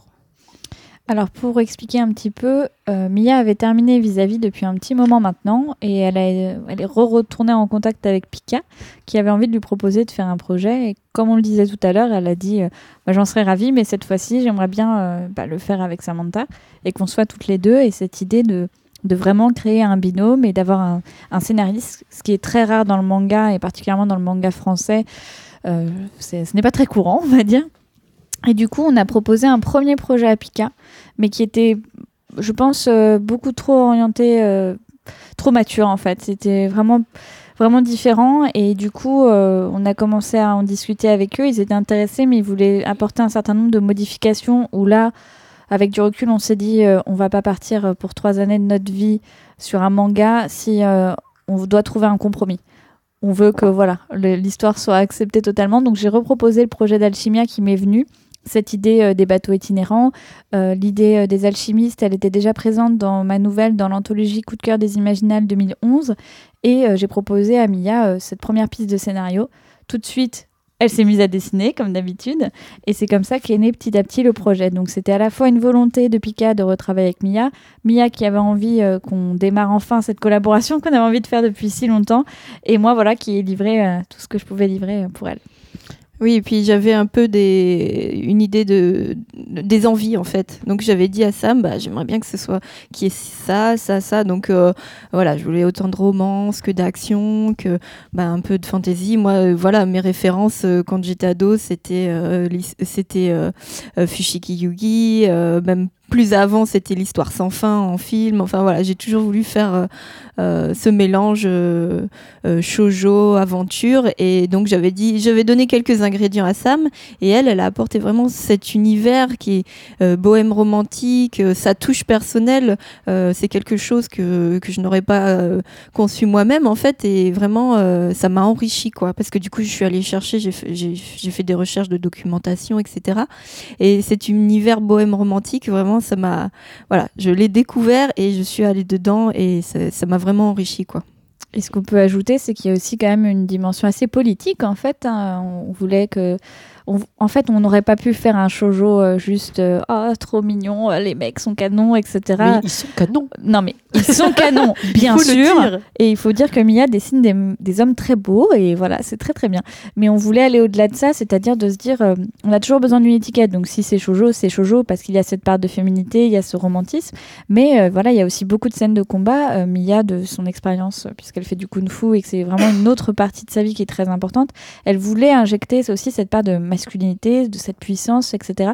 Donc on a mélangé les deux et on s'est vraiment pas auto-censuré. On s'est dit, on va faire ce qu'on a envie de faire. Après, c'est à l'éditeur de mettre l'étiquette qu'il faut euh, pour euh, vendre euh, le livre. Mais nous, voilà, dans ce manga-là, en tout cas, on s'est énormément amusé avec beaucoup de liberté et on est très contente que Pika nous ait aussi Mm. laissé cette liberté. Et du coup, finalement, ce nouveau projet, par rapport au projet plus mature qu'on avait proposé au début, était aussi plus calibré par rapport à l'éditeur. Donc, euh, c'était pour satisfaire en fait les trois entités, enfin l'éditeur, Sam et Ouais. moi, quoi. Et Mm. ce qu'on peut ajouter aussi euh, là-dessus, c'est que euh, Pika a tout de suite vraiment joué le jeu de, de laisser la place aux scénaristes, puisqu'on sait qu'en bande dessinée, parfois, les scénaristes sont beaucoup plus en retrait. Et là, ce qu'on a beaucoup apprécié toutes les deux, c'est qu'il y a eu un vrai respect de l'univers, de ma partie aussi du travail. Donc, euh, on avance ensemble et, et c'est vraiment génial de voir aussi que l'éditeur a, comment dire, a vraiment tenu à ce qu'il y ait cette histoire et cet univers poussé. Nous, on est très contentes. Alors, petite question, un petit détail. Quand on a en main le, volume d'Alchimia, on se rend compte en fait que vous avez euh, décidé de jouer sur deux couvertures différentes. Et j'étais curieux de savoir euh, qui euh, parmi vous avait eu l'idée de, de ces deux couvertures? En fait, c'est venu un petit peu euh, de la proposition aussi de, de l'éditeur. hein. C'est lui qui, euh, au départ, on ne savait pas sous quelle forme, mais euh, on avait envie d'avoir ce côté, vu qu'il y a deux, univers, deux royaumes, Ifen et Alchimia, voilà, de, de jouer sur ces, ces deux tableaux, et puis aussi les, les, les deux personnages masculins, Idan et Etiel. Et je crois que la dualité, elle est présente ne serait-ce que par notre binôme, en fait. Voilà. Donc, Et puis comme ça, mais plus Etiel et moi, plus Idan, fallait qu'on contente chacune, les deux. on a Voilà. chacune notre préféré. Je vois. Euh, On est en train de faire du name dropping et je me rends compte qu'on n'a pas fait le pitch. Alors qui se propose pour un peu pitcher le. Ah, Sam va être Alchimia plus doué pour C'est ça. moi, c'est parti. Alors, Alchimia, c'est l'histoire euh, d'un royaume qui s'appelle Alchimia, c'est bien pratique, qui en fait a une particularité, c'est que dans ce royaume, certaines personnes naissent avec des dons, euh, des dons d'alchimistes. Il y a trois types d'alchimistes. Les alchimistes des mots, ils ont la capacité à collecter les souvenirs et à pouvoir les garder dans des fioles. Les alchimistes des âmes, ils peuvent modifier les sentiments des individus. Les alchimistes des pierres peuvent modifier euh, les matériaux. Donc, euh, voilà, donc plus physique, on va dire. En fait, ces trois alchimistes sont rares dans la population et quand ils naissent, ils sont arrachés à leur famille. Ils sont sur des bateaux itinérants pour rendre service à la population et les aider. Donc être alchimiste, c'est quelque chose de rare dans cette population et ça vous arrache complètement à votre famille, ça vous déracine. Ce qu'il faut savoir, c'est qu'il y a un royaume voisin qui, lui, est beaucoup plus orienté euh, dans une, on va dire, c'est une religion beaucoup plus animiste, orientée vers la nature, qui voit l'alchimie comme quelque chose euh, de transgressif, de contre-nature idéologiquement. Il y a un conflit de longue date entre ces deux royaumes. Et l'histoire commence lorsque les tensions deviennent de plus en plus intenses entre euh, les deux royaumes. Et on va suivre une alchimiste qui s'appelle Sae, qui est sur un bateau itinérant. Et, euh, et voilà, les choses commencent à se corser. Très bien. J'ai une question à vous poser. Quels sont les personnages dans cette histoire dont vous vous sentez les plus proches individuellement? Euh, c'est difficile de répondre à cette question. Moi, j'aime beaucoup le capitaine Ruby. En fait, euh, dans la création de mes personnages, j'ai voulu aussi euh, essayer de nuancer, pas être dans les stéréotypes, parce que quand on est dans le shoujo, voilà, il y a les beaux gosses, mais on avait vraiment envie d'avoir une, épaisseur psychologique. Et, et Ruby, je trouve que c'est cette femme très très féminine et en même temps très masculine, parce que c'est elle qui tient la barre à tous les niveaux. C'est cette femme forte qui est un peu la dirigeante de la famille. Et à côté, on a Vidano qui aurait plus un rôle maternel, qui est cet homme qui est le cuisinier du bateau. Donc j'aimais Le bien petit euh, trapu. le petit, petit trapu, Poilu. Qui a des lui avec ce beau porte Voilà. visiblement. Voilà. et, euh, et oui, particulièrement, ouais, j'ai beaucoup, euh, beaucoup d'affection pour Ruby parce que je trouve que c'est un personnage de femme forte, indépendante. Et, et voilà, c'est un de mes personnages préférés. Et du coup, euh, c'est vrai que bah, les personnages ont été créés par Sam à la base. Euh, donc je pense que quand ben, c'est par exemple sur Vis-à-vis ou quand c'est moi qui crée mes propres mangas, bah, forcément il y a peut-être plus de moi. Mais en fait, quand elle les a créés, je, je me les approprie aussi. Et je pense que j'ai sur Sae, j'ai j'ai fait un, un compromis, euh, voilà, euh, où j'ai mis euh, pas mal de ce que j'aimais aussi dans les héroïnes shoujo. euh, euh, mais si je devais, euh, enfin voilà, le, le premier nom qui me viendrait à l'esprit sur, sur- non, non, bah non, Celui- qui, qui me touche finalement le plus, c'est Vidano. Voilà, et qui, euh, je crois que c'est mon côté bonne patte, on doit se ressembler un peu. Mais c'est vrai que c'est un chouette, c'est un chouette personnage. Euh, C'est le. le torse poilu. Ça doit être ça. Ça doit être son attrait. C'est vrai qu'il est, il est touchant. c'est Ouais, ouais, voilà, un personnage c'est, plus euh, secondaire, mais oui. C'est un personnage plus secondaire, mais qui est tout le temps en train de, de, de, de, de- mettre l'ambiance sur le bateau, de rigoler, de décontracter. Mais quand, euh, voilà, quand il faut être sérieux et qu'il faut soutenir, entre guillemets, sa famille, euh, voilà, il est présent. Donc euh, c'est le, peut-être le, le côté papa, papa-maman, en fait, en- à la fois, mélangé. Voilà. Donc, et on sent aussi que c'est des personnages, finalement, on le sait pas trop encore, mais qui ont une histoire, qui ont un passé qui fait qu'aujourd'hui, euh, voilà, ils ont une maturité. Donc euh, j'ai- j'aime beaucoup ce personnage. Mm. Et est-ce que vous pensez que vous avez une- un devoir de représentation de l'héroïne euh, C'est-à-dire que le shoujo, c'est un, un genre où effectivement, euh, qui est très codifié, on attend des comportements bien limite stéréotypés du- d'une héroïne, comment elle doit se comporter avec, euh, avec euh, l'homme qui lui plaît ou les hommes qui lui plaisent, comment les hommes se comportent avec elle. Et vous, comment vous avez fait euh, pour, pour créer une héroïne ou plusieurs héroïnes, parce que vous avez parlé de Ruby aussi, qui est un personnage secondaire mais qui a l'air d'être un personnage effectivement très fort. Comment, quand on est une femme, on conçoit un personnage féminin dans lesquels on peut se représenter Alors, moi, je sais que je vais avoir tendance à être dans le stéréotype manga beaucoup plus que Sam, parce que peut-être aussi, euh, bah voilà, c'est sans l'influence. euh, de mes temps, lectures. Le manga, c'est les codes aussi. Et toi, c'est important que Voilà. tu rappelles ces codes. Moi, je suis un peu la partie code manga, euh, voilà, euh, et, et Sam, elle, elle a toute cette liberté, voilà, de qu'elle a dans ses romans, etc., et, et de défendre, voilà. Je suis assez féministe. Voilà. Oui, Donc, je pense que, que ça est, est un compromis, justement, entre tout ça.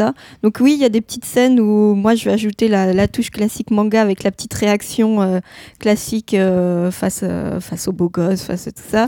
Et, et d'ailleurs, le personnage de Sae a, a beaucoup évolué. On a travaillé beaucoup sur le cara design parce, que, parce que, justement, il y avait cette recherche, quoi, cet entre-deux et aussi qui pouvait satisfaire aussi, encore une fois, l'éditeur. Donc c'est toujours jouer avec les codes manga tout en, amenant notre petite touche. Donc euh, Oui, je trouve que sur la féminité, c'est une question passionnante parce que moi, je suis assez féministe, voilà, et je me pose énormément de questions sur la représentation du genre, sur la représentation de la féminité. Euh, pour euh, bah, toi, Muriel, qui a lu mes romans, je pense que tu Tout dois fait. voir un peu ce qui rigue euh, derrière. euh, et du coup, je me pose cette question. Et c'est très intéressant parce qu'en même temps, euh, Sae, c'est une jeune fille qui est assez jeune. Il y a cette idée qu'elle est sur ce bateau et qu'elle a ce, crush pour, euh, pour ce jeune homme. Elle n'est pas là depuis très longtemps. Donc, euh, en même temps, quand on est sur ce bateau dans une telle proximité, il peut pas forcément se passer quelque chose parce qu'on a peur de briser une ambiance, etc. Et, et donc, moi, ça me fait énormément rire parce que c'est vrai que les héroïnes de shoujo, on se dit, euh, oula, mais mentalement, ça va Ou dès qu'elle voit un mec, oh putain, il est trop beau Et du coup, est, je trouve qu'elle est assez bien équilibrée puisque il y a quelque chose qui se passe émotionnellement. Il y a une sorte. C'est au-delà du coup de foot, c'est que finalement, euh, sans trop spoiler, euh, euh, avec Idan, euh, il y a une rencontre de deux cultures qui sont différentes. Et tout simplement, c'est aussi dans un moment où elle est extrêmement vulnérable. Et c'est intéressant de voir psychologiquement donc le, lien qui se crée entre les deux. Et dans son évolution sur les trois tomes, c'est là-dessus que je réfléchis beaucoup sur euh, comment euh, elle, euh, elle, elle est marquée par ces expériences-là parce que elle est dans une petite vie tranquille et d'un coup, évidemment, tout se bouscule comme c'est le cas dans toutes les histoires, hein, bien sûr. Et, et ça m'interroge beaucoup. Et je trouve que du coup, elle, elle a une fragilité, mais elle, elle se renforce au fil des tomes. Et c'est intéressant de l'avoir évolué à ce niveau. Oui, et puis euh, il faut pas oublier euh, que dans les mangas, bah, il y a l'influence de la culture japonaise. hein. Donc les, les- les réactions sont typiquement japonaises. Nous, peut-être que justement, avec notre vécu d'européenne, euh, on va apporter euh, voilà, notre vision de, de la femme, faire ce petit mélange entre Orient et Occident. Quoi. Enfin, Et en même temps, voilà, il y a cette partie de romance, mais pas que. C'est ça qui est intéressant. Oui. C'est que finalement, ce qui se tisse entre ces personnages est bien au-delà de ça, et c'est idéologique, et ça pose tout un tas de questions sur l'identité. Donc la romance, elle est là, comme toute jeune fille de 17 ans, et tant mieux. On a envie de dire, ça éclate-toi. mais euh, on s'interroge, euh, on se pose ces questions. Mais c'est vrai que le côté, la dimension euh, politique qu'on voit dans la, dans la rivalité entre les deux pays, c'est quelque chose qui m'a évoqué Horizon, euh, parce que je sais que dans Horizon, c'est la partie politique, c'est vraiment euh, le, le fer de lance de, enfin, un élément extrêmement, extrêmement important du, euh, du, euh, du roman. Et j'ai trouvé que c'était très intéressant dans Alchimia, qu'on on sent qu'il va y avoir de la romance, puisqu'elle elle en a deux quand même, deux beaux Ils gosses. sont quand même très Mais beaux les deux. on, on se rend compte que au-delà de ça, enfin, ça, ça fait partie de l'histoire, mais quand même, c'est vrai que moi, en tant que lectrice, en lisant le premier tome, je me disais bon, je, je suis contente de voir qu'elle a deux, elle a deux beaux gosses, mais je sais qu'il va se passer quelque chose, euh, qu'il y a vraiment, comme tu, comme vous dites, un, un conflit idéologique. il y a un Et fond je qui est suis, vraiment euh, présent. Oui, quoi. et je, je suis curieuse de savoir. Je pense que le lecteur, à la fin du premier volume, il a envie de savoir comment ce conflit, sur quoi se base ce conflit, comment il est motivé. Parce qu'on on a un petit peu des éléments, mais moi, j'aimerais en savoir plus sur Bien les sûr. motivations euh, euh, du, du royaume qui est contre l'alchimie. Et on sent que voilà, ça va pas être que je me concentre sur euh, l'histoire d'amour, il va se passer autre chose. En fait, ce qui est intéressant dans ce genre de cas, c'est que dans des univers de fantasy, et c'est les, les questions que je me pose toujours, c'est que moi, je sépare pas la forme et le fond. C'est-à-dire que je veux pas faire un univers qui soit juste un background euh, parce qu'il faut faire croire que c'est un peu construit. C'est que ce qui va arriver au personnage est intimement lié à la situation du pays et ça va conditionner euh, leur vie, en fait. Des questions? Ah oui, moi j'ai la question rabat-joie, la question travail. Ouh, ça fait mal. Euh, en fait, beaucoup de dessinateurs, euh, surtout à l'adolescence, essayent de se prédestiner à ça, mais je pense qu'ils n'ont pas forcément toujours conscience du travail que ça demande pour arriver au niveau professionnel. Donc, est-ce que tu pourrais nous parler de toi, ton évolution quand tu as commencé à dessiner pour ton plaisir et du travail et peut-être des exercices que ça t'a demandé pour euh, arriver à passer professionnel? Alors, on n'a effectivement pas conscience du travail que ça représente. Et en même temps, on le sait. C'est-à-dire qu'on se dit, on sait que euh, tout le monde le dit, mangaka, c'est un travail de fou. Il faut faire des planches les, tous les jours. Enfin, voilà. Donc, euh, on, voilà, le, rêve est plus fort que que le travail. Donc, moi, quand j'ai commencé, bah en fait, euh, déjà je dessinais depuis toute petite. Donc quand j'ai commencé à dessiner vraiment du manga, bah, ça a été tous les jours de ma vie en fait. Donc euh, j'avais cette chance que j'étais dans une, euh, j'avoue, hein, j'étais dans une famille qui me laissait complètement libre. J'avais plus qu'à descendre euh, le soir euh, pour aller manger et remonter à ma table de dessin. Voilà, j'ai eu la, voilà cette chance de d'être dans un cadre familial qui fait que ma créativité a pu s'exprimer, se développer tous les jours de, de ma vie quoi. Et, euh, et puis, euh, bah, je pense qu'il n'y a pas de secret. Il faut dessiner, dessiner, dessiner, lire beaucoup, lire beaucoup, s'imprégner en fait euh, du travail des mangaka et, et essayer d'analyser ce qu'on lit, comment tel auteur a fait pour raconter telle chose. Euh, voilà, donc euh, j'avais un peu le deal avec mes parents, bah, tu passes ton bac quand même. Voilà. Ah, le Donc, fameux passe ton bac voilà.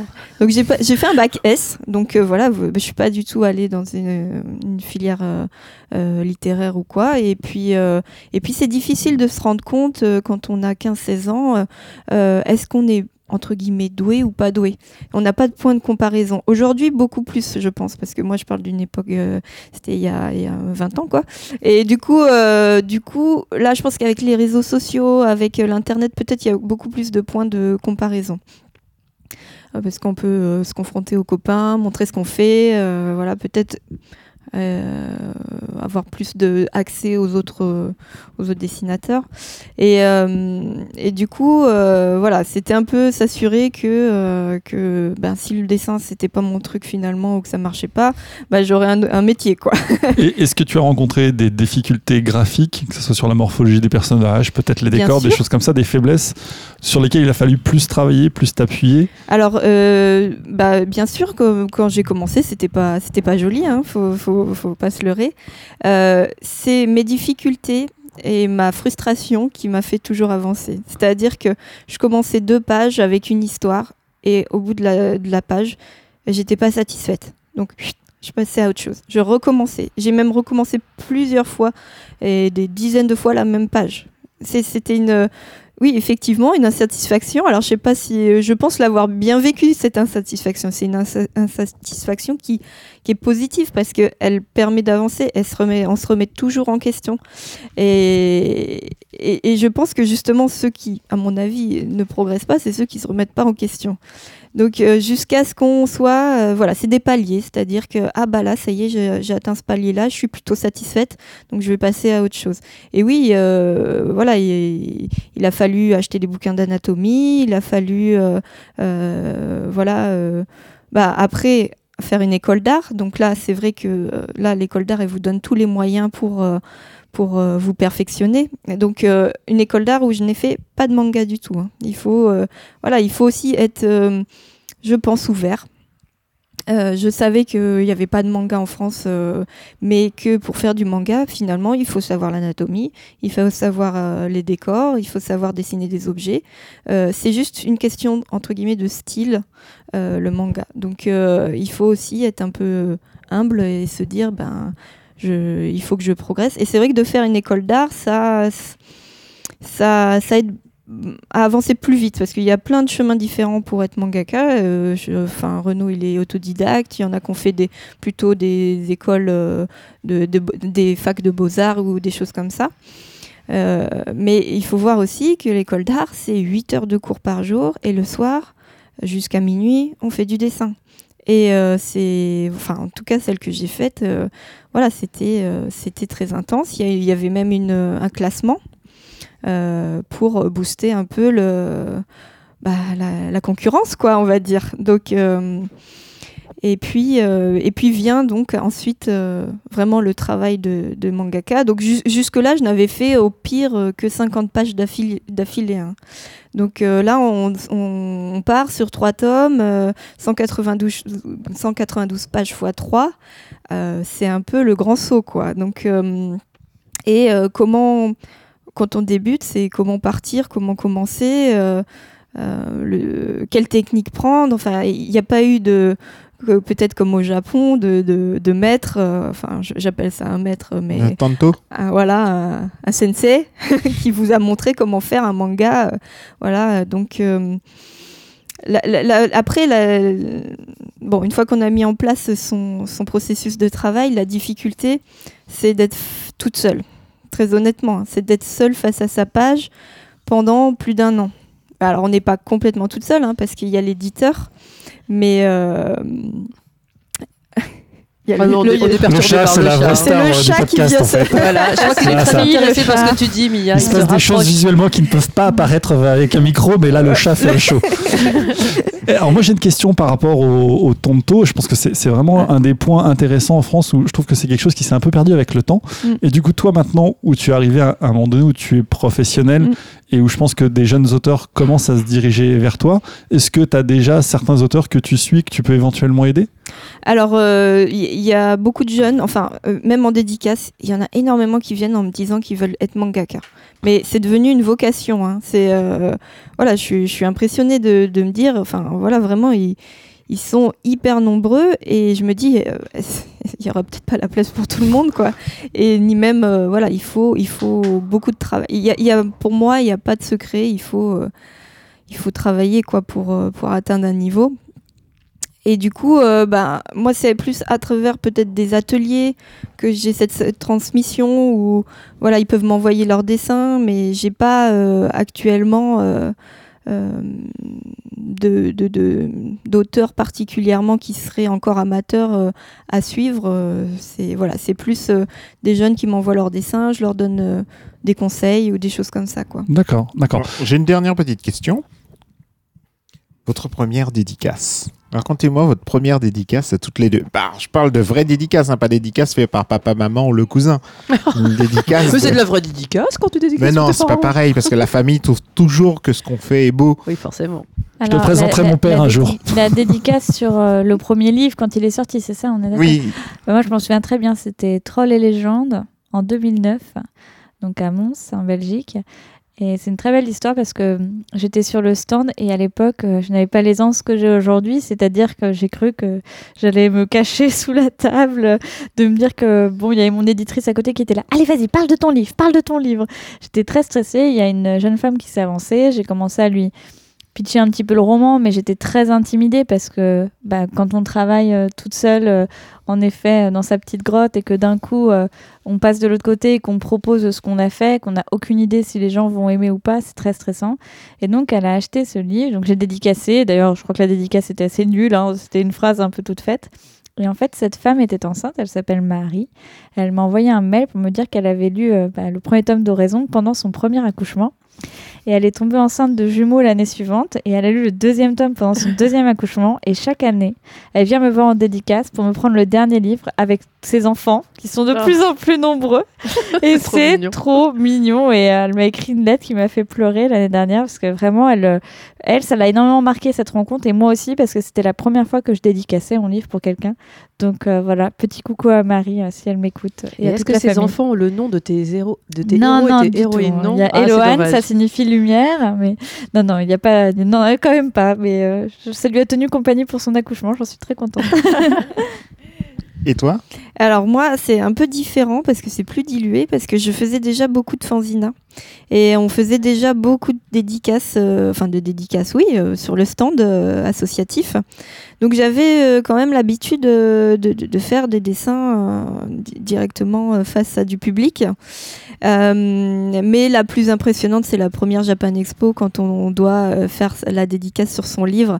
Là, j'avoue que j'avais un peu la pression. Et puis, malgré tout, ben, j'étais peut-être un peu moins sûre de moi euh, en, live et des fois, euh, bon, j'étais pas très satisfaite de la dédicace que je faisais.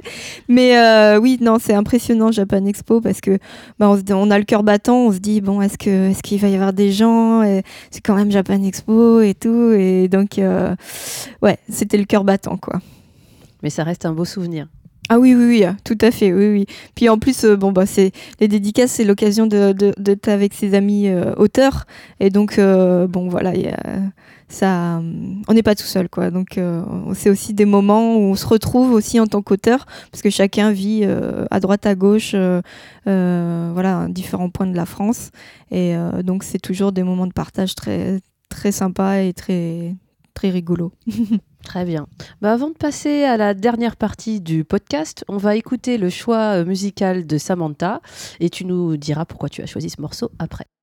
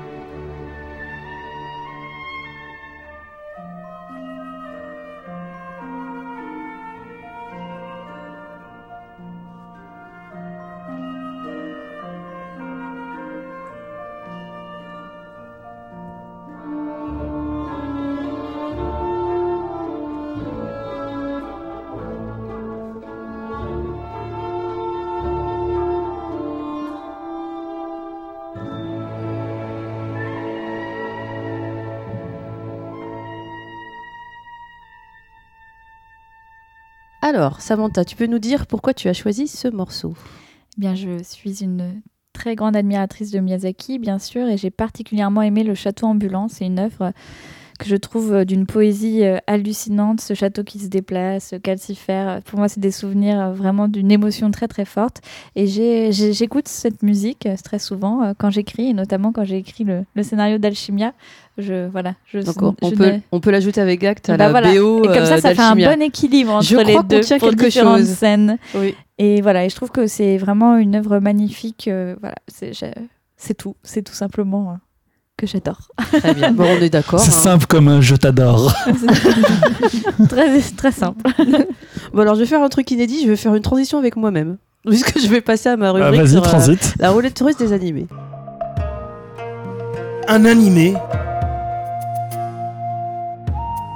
en direct du Japon.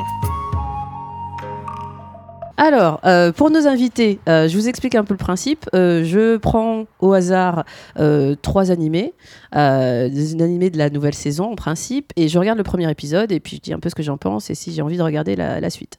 Donc la sélection que j'ai faite pour vous ce mois-ci, on commence avec un animé qui s'appelle Yuri on Ice. Il est sur Crunchyroll. Le studio c'est Mappa. Euh, c'est le studio qui a produit euh, l'animé Kids Les on gants. the Slope, si ça dit quelque chose à quelqu'un. Oui, ça dit Oui, quelque comme les gants, hein, ouais, c'est ça.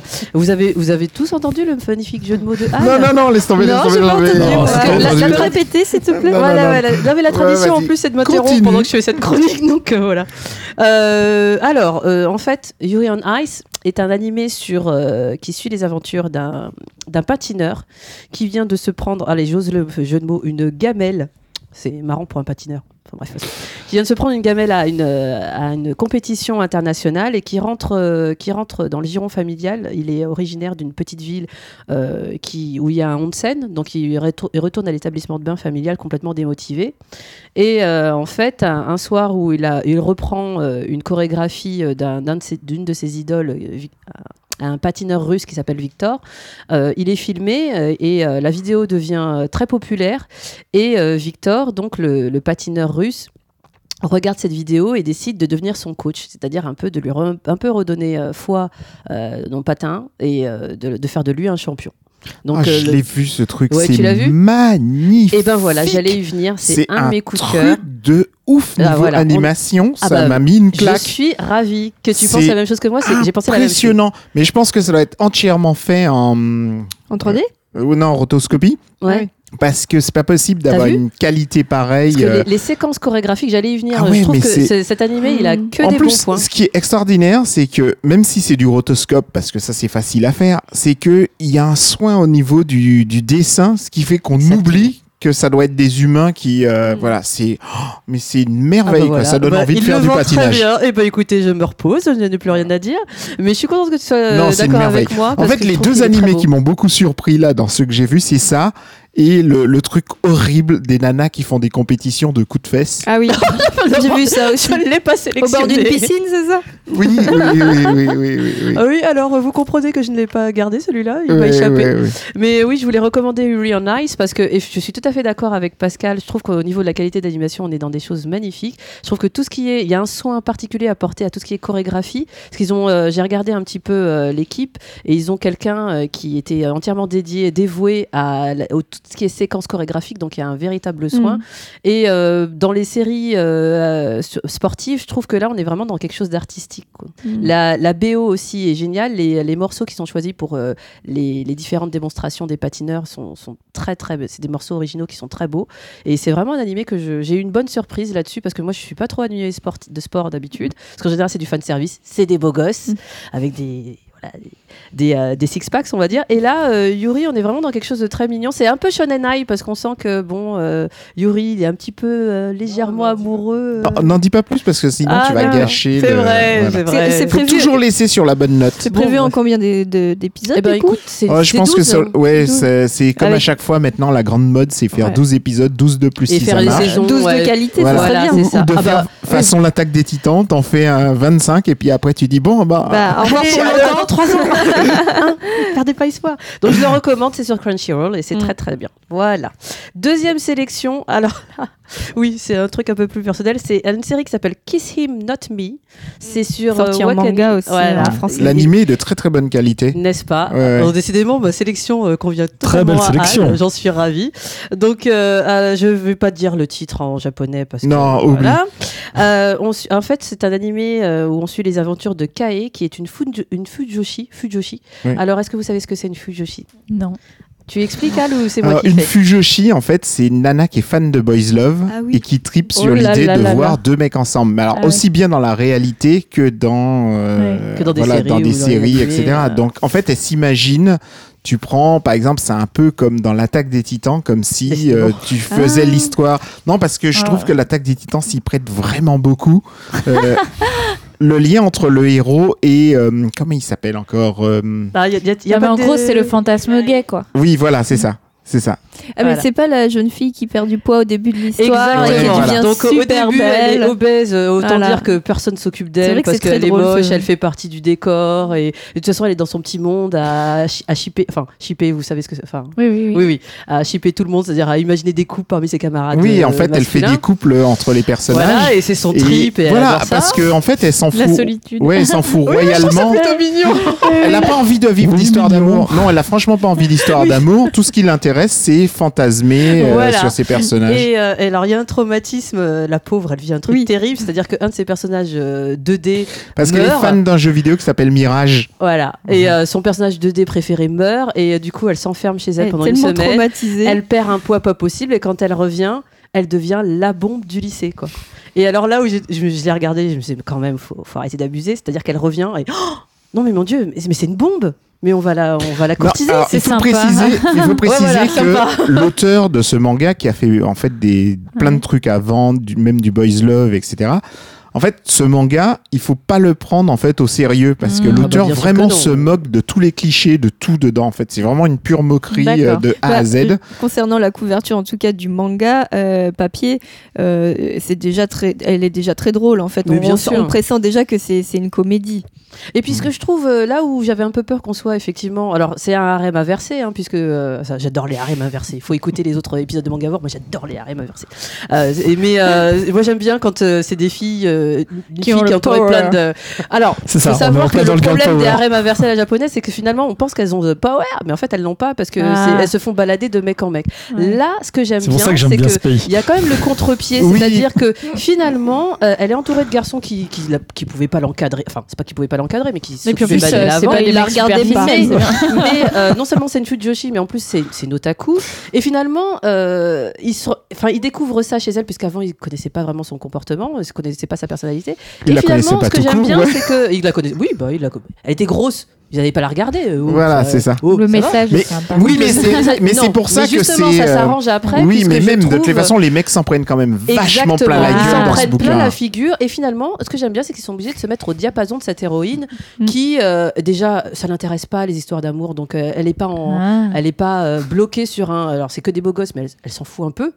En fait, elle préférait qu'ils s'embrassent plutôt Voilà. entre eux que Ça, ça, c'est drôle. Ça, c'est ça, très c'est drôle. très, très Mais drôle. Ça, c'est justement le côté qui est marrant dans ce bouquin, c'est que elle euh, et dans, ce, dans cet animé, c'est que elle, ce qui l'amuse, c'est de faire des, de les pousser en fait, tous les mecs qui courent Ouais, autour donc d'elle. c'est- à- ça donne des Mais enjeux. je crois qu'elle se rend Ouais. même pas compte en fait qu'elle est courtisée en fait. Oui. Non, Je pense que je ce qui l'intéresse, ouais. c'est juste pousser les mecs à s'embrasser. à- Elle a dit là. mieux c'est d'imaginer ouais. qu'ils puissent euh, l'aimer et en fait ils sont obligés de se mettre à son diapason et d'aller à son rythme et je Mais trouve ça, euh, c'est pas mal qu'elle garde sa, sa personnalité, c'est-à-dire que son, changement physique ne fait pas changer sa C'est personnalité. ça aussi que j'ai aimé, c'est que Mm. finalement elle devient très très belle, mais elle est toujours une otaku de base euh, qui fait la queue pour s'acheter son petit, euh, son- sa petite figurine. Donc j'ai trouvé ça sympa. Et c'est quoi voilà, ton c'est- troisième alors, Alors du coup mon troisième, ah alors c'est un animé qui est terminé, euh, mais c'était mon coup de cœur, c'est Andakun sur euh, la plateforme ADN. Alors Andakun est un animé qui est une préquelle man- d'un manga qui s'appelle Barakamon. Je sais pas si vous connaissez. Alors Barakamon, pour faire le pitch très vite, c'est publié chez Kiyun et en fait c'est- c'est euh, les enfin ça suit un calligraphe, un, calligraphe très célèbre qui a un tempérament, je peux le dire parce qu'on n'a pas été vulgaire depuis le début, de merde et euh, qui se fait exiler sur une petite île euh, et qui apprend un peu l'humilité euh, au contact des, euh, des habitants de l'île. Et euh, là, en fait, Andakun est, un, est une préquelle, donc on suit euh, le, le héros qui s'appelle Sayanda à l'époque du lycée. Et euh, à la limite, on peut regarder euh, l'animé sans savoir, euh, sans avoir lu Barakamon avant. Ce que j'ai été, euh, parce que moi je savais pas que c'était une préquelle. Ce que j'ai trouvé marrant, c'est qu'en fait, euh, Andakun est déjà calligraphe au lycée, il adore ça, et il est l'idole de son lycée, sauf qu'il en a aucune idée.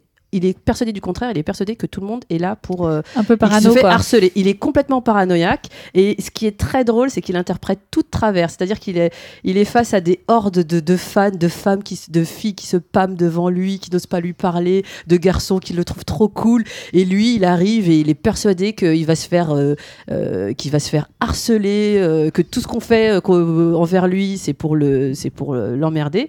Et c'est très marrant. L'animé, l'humour joue sur le décalage entre les visions que se font, euh, que se fait Anda de ses camarades et ses camarades. En fait, si je devais renommer euh, l'animé, je dirais que c'est l'incommunica- l'incommunicabilité euh, entre, entre les êtres, quoi. Parce que vraiment, c'est chaque épisode, c'est une histoire de malentendu. C'est un gros malentendu. Du coup, ça se passe à quelle époque en fait? Alors, euh, bah, c'est à l'époque du. Il est au lycée. C'est tous des lycéens. Mais euh, Donc, je veux dire, euh, c'est- l'histoire se passe euh, aujourd'hui? Ah oui, oui, oui, c'est une histoire actuelle. J'ai peut-être pas. Oui, c'est vrai que quand j'ai dit calligraphe, on pourrait penser que Voilà. ça se passait dans un Japon de. Euh, Non, parce que euh. je sais pas si c'est tiré d'une histoire vraie, mais j'ai lu un livre euh, qui, euh, alors je, je me rappelle plus le nom, mais justement qui raconte une histoire d'un calligraphe, euh, il me semble, alors je voudrais pas te dire bêtise, coréen, qui avait été exilé sur une île. euh, Ah bah c'est ah, donc il faudrait voir écho, si faudrait c'est voir. euh, si, si c'est euh, quelque chose, une Mais, inspiration historique. Bon, en tout cas, Barakamon, c'est euh, le, déjà le pitch et le- le- l'histoire se passe dans le Japon moderne et Andakun aussi. Donc c'est vrai que c'est pas tellement mon genre euh, Andakun et je me suis laissé prendre au jeu. J'ai commencé le premier, deuxième épisode et après j'arrivais plus à m'arrêter parce que je voulais vraiment savoir jusqu'où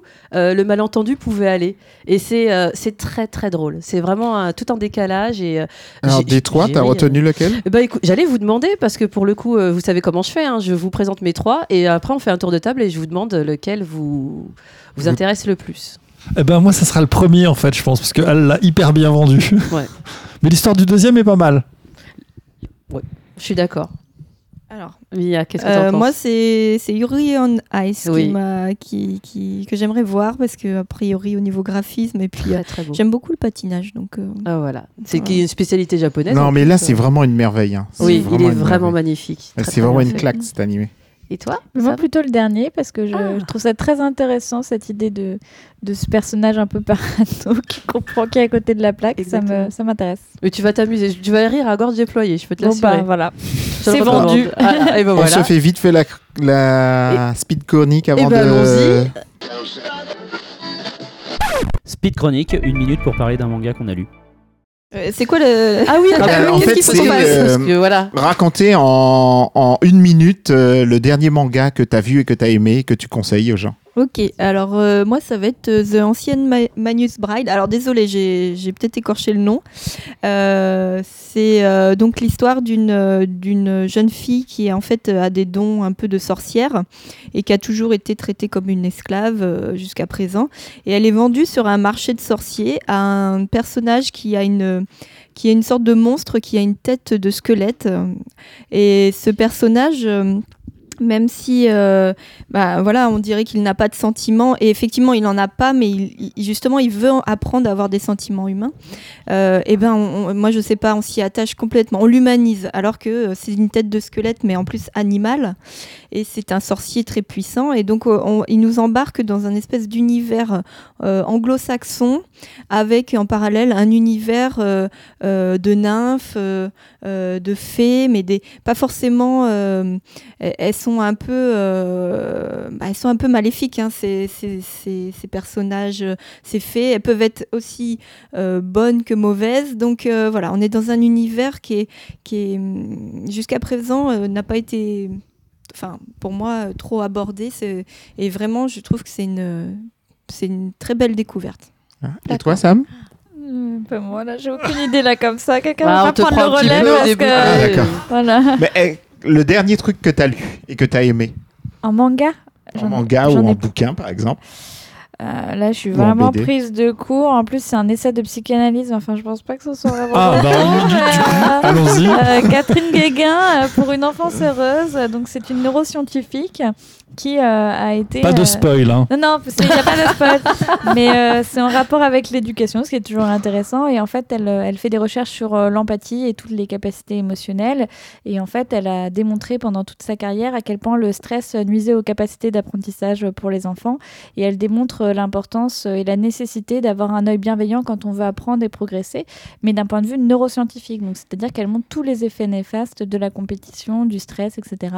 C'est une lecture qui m'a bouleversée, que j'ai trouvé géniale. Cette euh, chercheuse de plus en plus médiatisée en ce moment et euh, ce qui donne lieu à beaucoup de débats actuellement dans l'éducation euh, et je trouve ça euh, absolument passionnant et son livre est assez pointu en neurosciences mais en même temps très accessible donc euh, voilà ça a été mon dernier coup de cœur ma dernière lecture on n'est pas trop dans le manga Alors, voilà. Ouais, c'est on a pas mal quand même, hein, super pas mal. exception, mais bon, hein, ça À arrive. toi, Muriel Eh ben, écoute, euh, moi, euh, j'en profite, je fais de, voilà.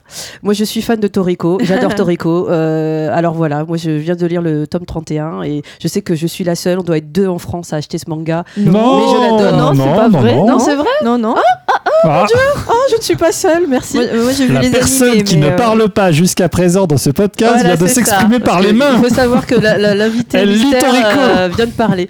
Mais bah, j'adore ce manga, donc euh, je le recommande. Non, est moi, super, quand je- à chaque fois que je l'achète, je, je le dévore euh, en deux minutes, c'est plié. Donc C'est le cas de le dire. euh, voilà, exactement, c'est le cas de le dire. Merci Mia. Et toi, Alors, vite fait. Alors, euh, moi, je me fais toujours un ou deux shoujo par mois parce qu'il y en a plein qui sortent J'ai maintenant. cru par an. Non, Non, mais j'adore les non, mais j'adore les Mais shoujo en général. Mais euh, voilà. Et donc j'ai voulu essayer, essayer celui-ci, le journal de Kanoko. Bon, Voilà, essayer celui-ci, le journal de Kanoko. Alors c'est un vrai bordel ce manga parce qu'il y en a partout, partout. Il Voilà. a l'air dense. hein. Ouais, il est dense, il y a des cases partout, euh, voilà. Mais euh, l'idée est intéressante parce que c'est l'histoire en fait d'une fille qui euh, qui en fait regarde les autres et regarde les élèves de sa classe et en quelque sorte les juge d'une certaine façon écrire l'histoire. Au départ, elle est en fait en en retenue. En fait, elle n'est que spectatrice, du moins c'est ce qu'elle pense. Et petit à petit, en fait, elle va se rendre compte en fait qu'elle fait partie intégrante de ce monde qu'elle essaie de plus ou moins snober, quoi, D'accord. pour plein de raisons. Et ça t'a plu alors du coup? Ben, en fait, ça m'a Ouais, je plu. te sens par... ouais. Oui, non, non, franchement, ça m'a plu. C'est le seul est Ah, dommage. Voilà, ça vra- ça m'a vraiment beaucoup plu. Le seul truc qui est dommage, c'est le dessin qui est pas super, super top, mais il faut quand même passer le cap du dessin et le, la partie shoujo qui est, du moins la partie, mais c'est un shoujo, hein, qui est bordélique au possible. Donc, faut vraiment passer ce cap-là et, et essayer et on passe un bon moment avec. Et la question cruciale, C'est en y trois a-t-il- volumes. y a-t-il des beaux gosses? Bah oui, le blond, le brun, euh, Voilà, c'est le, truc blond, classique. le brun. Muriel Le blond, est le très brun. heureuse Oui, Ouais. voilà, mais c'est tout Le- ce qu'il faut à mon le- bonheur. On sait Un bon toujours. scénario hein, aussi quand même. Voilà, le bon, le blanc, le bon. Ah merde, Le le, bon, le blond, blanc. le blond, le brun, et c'est toujours le brun qui gagne à la fin. Ah, euh, ce serait, Ouais, serait trois ça quarts spoil du pour temps. Alchimia. Oh là dans- là là là Dans, On dans- en est dans pas les mangas, en général, c'est souvent le Mais brun qui gagne à la fin. Là, Ouais, c'est beau la parce qu'il est vraiment je vais japonais. changer tout Il mon est pas- scénario c'est- Vous avez un scoop, cher auditeur. Vous avez pas un scoop. C'est le brun qui voilà. gagne à la fin. Voilà. Et ben c'est gentil d'avoir spoilé euh, Alchimia pour nous. Non, non, j'ai pas encore lu le troisième. Non, je sais pas. Mais la logique. Il a spolié Voilà. tous les shoujo. Voilà, c'est ça. En fait, Oui. il vient de poser. Oui, euh, c'est en trois volumes. Ah, il y a carrément une saison 2. Ah oui, alors Ah, là, vous l'entendez pas, mais. Oui, c'est euh, vrai que ça se passe au collège. ouais. D'accord, ok. Voilà. je pense à L'invité des mystère se manifeste de plus en plus. Mais oui, il est temps qu'on arrête cette émission alors, hein, parce que bon. Mais si, il y a des blonds. Alors, euh, du coup-. Eh ben moi, avant de commencer, Oui, j'ai une question pour Al. Euh, je vais parler après euh, de la réédition de Gum. Et ça se dit comment? Ça se dit Gum? Ça se dit comment, Al? Ah Ah, Alors. je l'ai perdu. Ah, il va te dire, non, j'en sais non, rien, non, non, moi, c'est pas bon. Le, le problème, c'est que c'est un truc sur lequel je m'avance pas parce que ça, fait- depuis des années, il y a un débat là-dessus sur les gens qui disent gum, les gens qui disent gunem. euh, tu vois, ils ont tout. ouais. Mais oui, bah tu sais, c'est comme euh, Evangelion. Ah, tu non, vois. non, relance pas le débat, s'il voilà. te plaît. Il y a, voilà, il y a des gens qui sont plus royalistes que l'oreille, qui ont tous leur, euh, leur vision. Moi, pour moi, je dis gum comme tout le monde. donc je peux garder aussi. mon Gum aussi. Oui, tu peux Très garder bien. ton gum à la Alors, poche. je, je sens que tu veux nous parler de Gum. De Gum, exactement. ben, C'était la réédition, euh, pas la semaine d'avant, mais la semaine encore d'avant. Euh, réédition dans le format initial avec une retraduction. Je ne sais pas si c'est la même que des grands, des grands formats ou si c'est une toute nouvelle euh, Ah, ça, retraduction Je sais pas. Je Bonne sais que comme il y a eu des, plein d'histoires au, au niveau des traductions, changement, droit d'auteur, machin, donc je sais qu'il y a beaucoup de bouquins qui ont changé de traducteur ces C'est derniers peut-être temps. le cas. Bon, en tout cas, je n'ai pas l'information. Moi, j'avais déjà acheté Gum euh, lors de sa première sortie, puisque je suis très très vieux. Et, euh, et c'est très rare que j'achète les rééditions, mais en l'occurrence pour Gum, euh, je me suis fondu de l'achat, puisque euh, je trouve que c'est plutôt un bon travail. La traduction, euh, j'ai comparé sur les premières pages, et je trouve que les deux sont bonnes, euh, finalement. Euh, j'ai pas une préférence euh, vraiment appuyée. Après, moi, ça me fait incroyablement plaisir de retrouver cette série euh, que je trouvais absolument extraordinaire quand j'étais ado. Je trouve qu'elle a absolument pas vieilli au niveau du scénario et au niveau des dessins. Elle est toujours aussi puissante. Je suis pas très fan de ce qui se passe après euh, et de la suite. mais La en tout suite cas, suite aussi. Alors, Non, non, mais mais ouais, c'est- moi qui il faut savoir que quand la Ah. première saison s'est arrêtée avec 9 volumes, l'auteur avait eu des problèmes avec son éditeur, machin, qui Oui, avait, il a pas voilà, fait la etc. fin qu'il Il avait voulait. pas fait la fin qu'il voulait, et il avait fait un jeu vidéo qui était sorti sur Mm. PlayStation, où il racontait toute l'histoire. Donc son histoire était déjà réécrite jusqu'à la partie Mars, avec euh, les Panzercuts sur Mars, etc., qui est la troisième et dernière partie, qui commence là maintenant. Donc c'était déjà écrit à l'avance, donc c'était en fait une certaine... C'est juste qu'il y a eu beaucoup J'en de temps doute entre pas. la saison Ah ouais, 1 non, et la mais je- saison 2. j'en- J'en doute pas, sauf que moi, en tant que, en tant que lecteur, autant je suis absolument fan des, je pense, neuf premiers tomes. Sauf que quand il y a la suite euh, qui apparaît, je trouve que ça part Oui, dans. c'est- euh, enfin, c'est Giroud, puisque le premier c'est Zalem, J-O-Z-M. et, euh, et je- et micro. et je suis beaucoup, beaucoup moins fan. Je me suis arrêté en cours de route parce que je trouvais que ça n'avait plus euh, la qualité scénaristique, en l'occurrence, de ce qui se passait euh, précédemment. Ça part un peu dans différent. tout et n'importe quoi. Mais ce n'est que T'as mon pas goût personnel. l'histoire de la vampire qui euh, J'ai- revit toute sa J'ai vie peut-être euh, même pendant... pas été jusque-là. Mais en tout cas, c'est une suite chronique, mais. En tout cas, c'est vrai, c'est vrai. Bon, les neuf premiers tomes, pour ceux qui ne le connaissent pas, ce titre-là, précipitez-vous dessus, Ah c'est absolument génial. le film qui sort N'attendez pas le film, exactement. N'attendez pas, précipitez-vous dessus parce que je pense que le film ne sera pas aussi hard et mature que les, la bande dessinée. Et pour ceux qui l'ont déjà, ben, n'hésitez pas à vous plonger quand même dans cette réédition puisque en termes qualitatifs, c'est quand même beaucoup mieux que ce qui avait été fait autant jadis il y a bien longtemps. Autant jadis. Tout à fait. Voilà, Eh c'est ben, tout pour nous. Ce qui conclut euh, la speed chronique. Donc, il ne reste plus qu'à remercier nos invités. Merci, Bah, merci. à vous, on a passé un très bon moment. Oui, Ah oui, bah, oui, vraiment. écoutez, ça me fait très plaisir. Merci aux Et on a eu des fleurs. Mais Ah. oui, c'est ça, ça va les coups de venir. On essaie hein. de fidéliser les, les invités en fait. Donc merci à Tofu pour ce, sa gentlemannerie, c'est ça hein, que tu Mais as dit tout à fait, c'est exactement ça. Tu nous fais un petit riz basmati à midi Avec du curry et du pain de mie. On ne vous cache rien, euh, chers auditeurs. Merci à Al de nous avoir accueillis euh, chez lui. Aucun souci. Euh, merci à vous, euh, chers auditeurs. Alors, euh, je fais euh, la petite conclusion. Alors, il faut n'hésitez pas à écouter les anciens épisodes si ce n'est pas déjà fait. Vous pouvez réagir sur Facebook ou Twitter. Vous pouvez voter euh, sur iTunes euh, en mettant 5 étoiles pour nous aider à dominer le monde. Qui fait le rire euh, démoniaque Merci beaucoup. Euh, nous remercions nos partenaires Pod Radio, Podcast France, Subarashi, Bad Geek et Animeland.com. Merci à tous. Au mois prochain pour une nouvelle édition. Et d'ici là, lisez plein de mangas. Bye bye. Bye bye Bye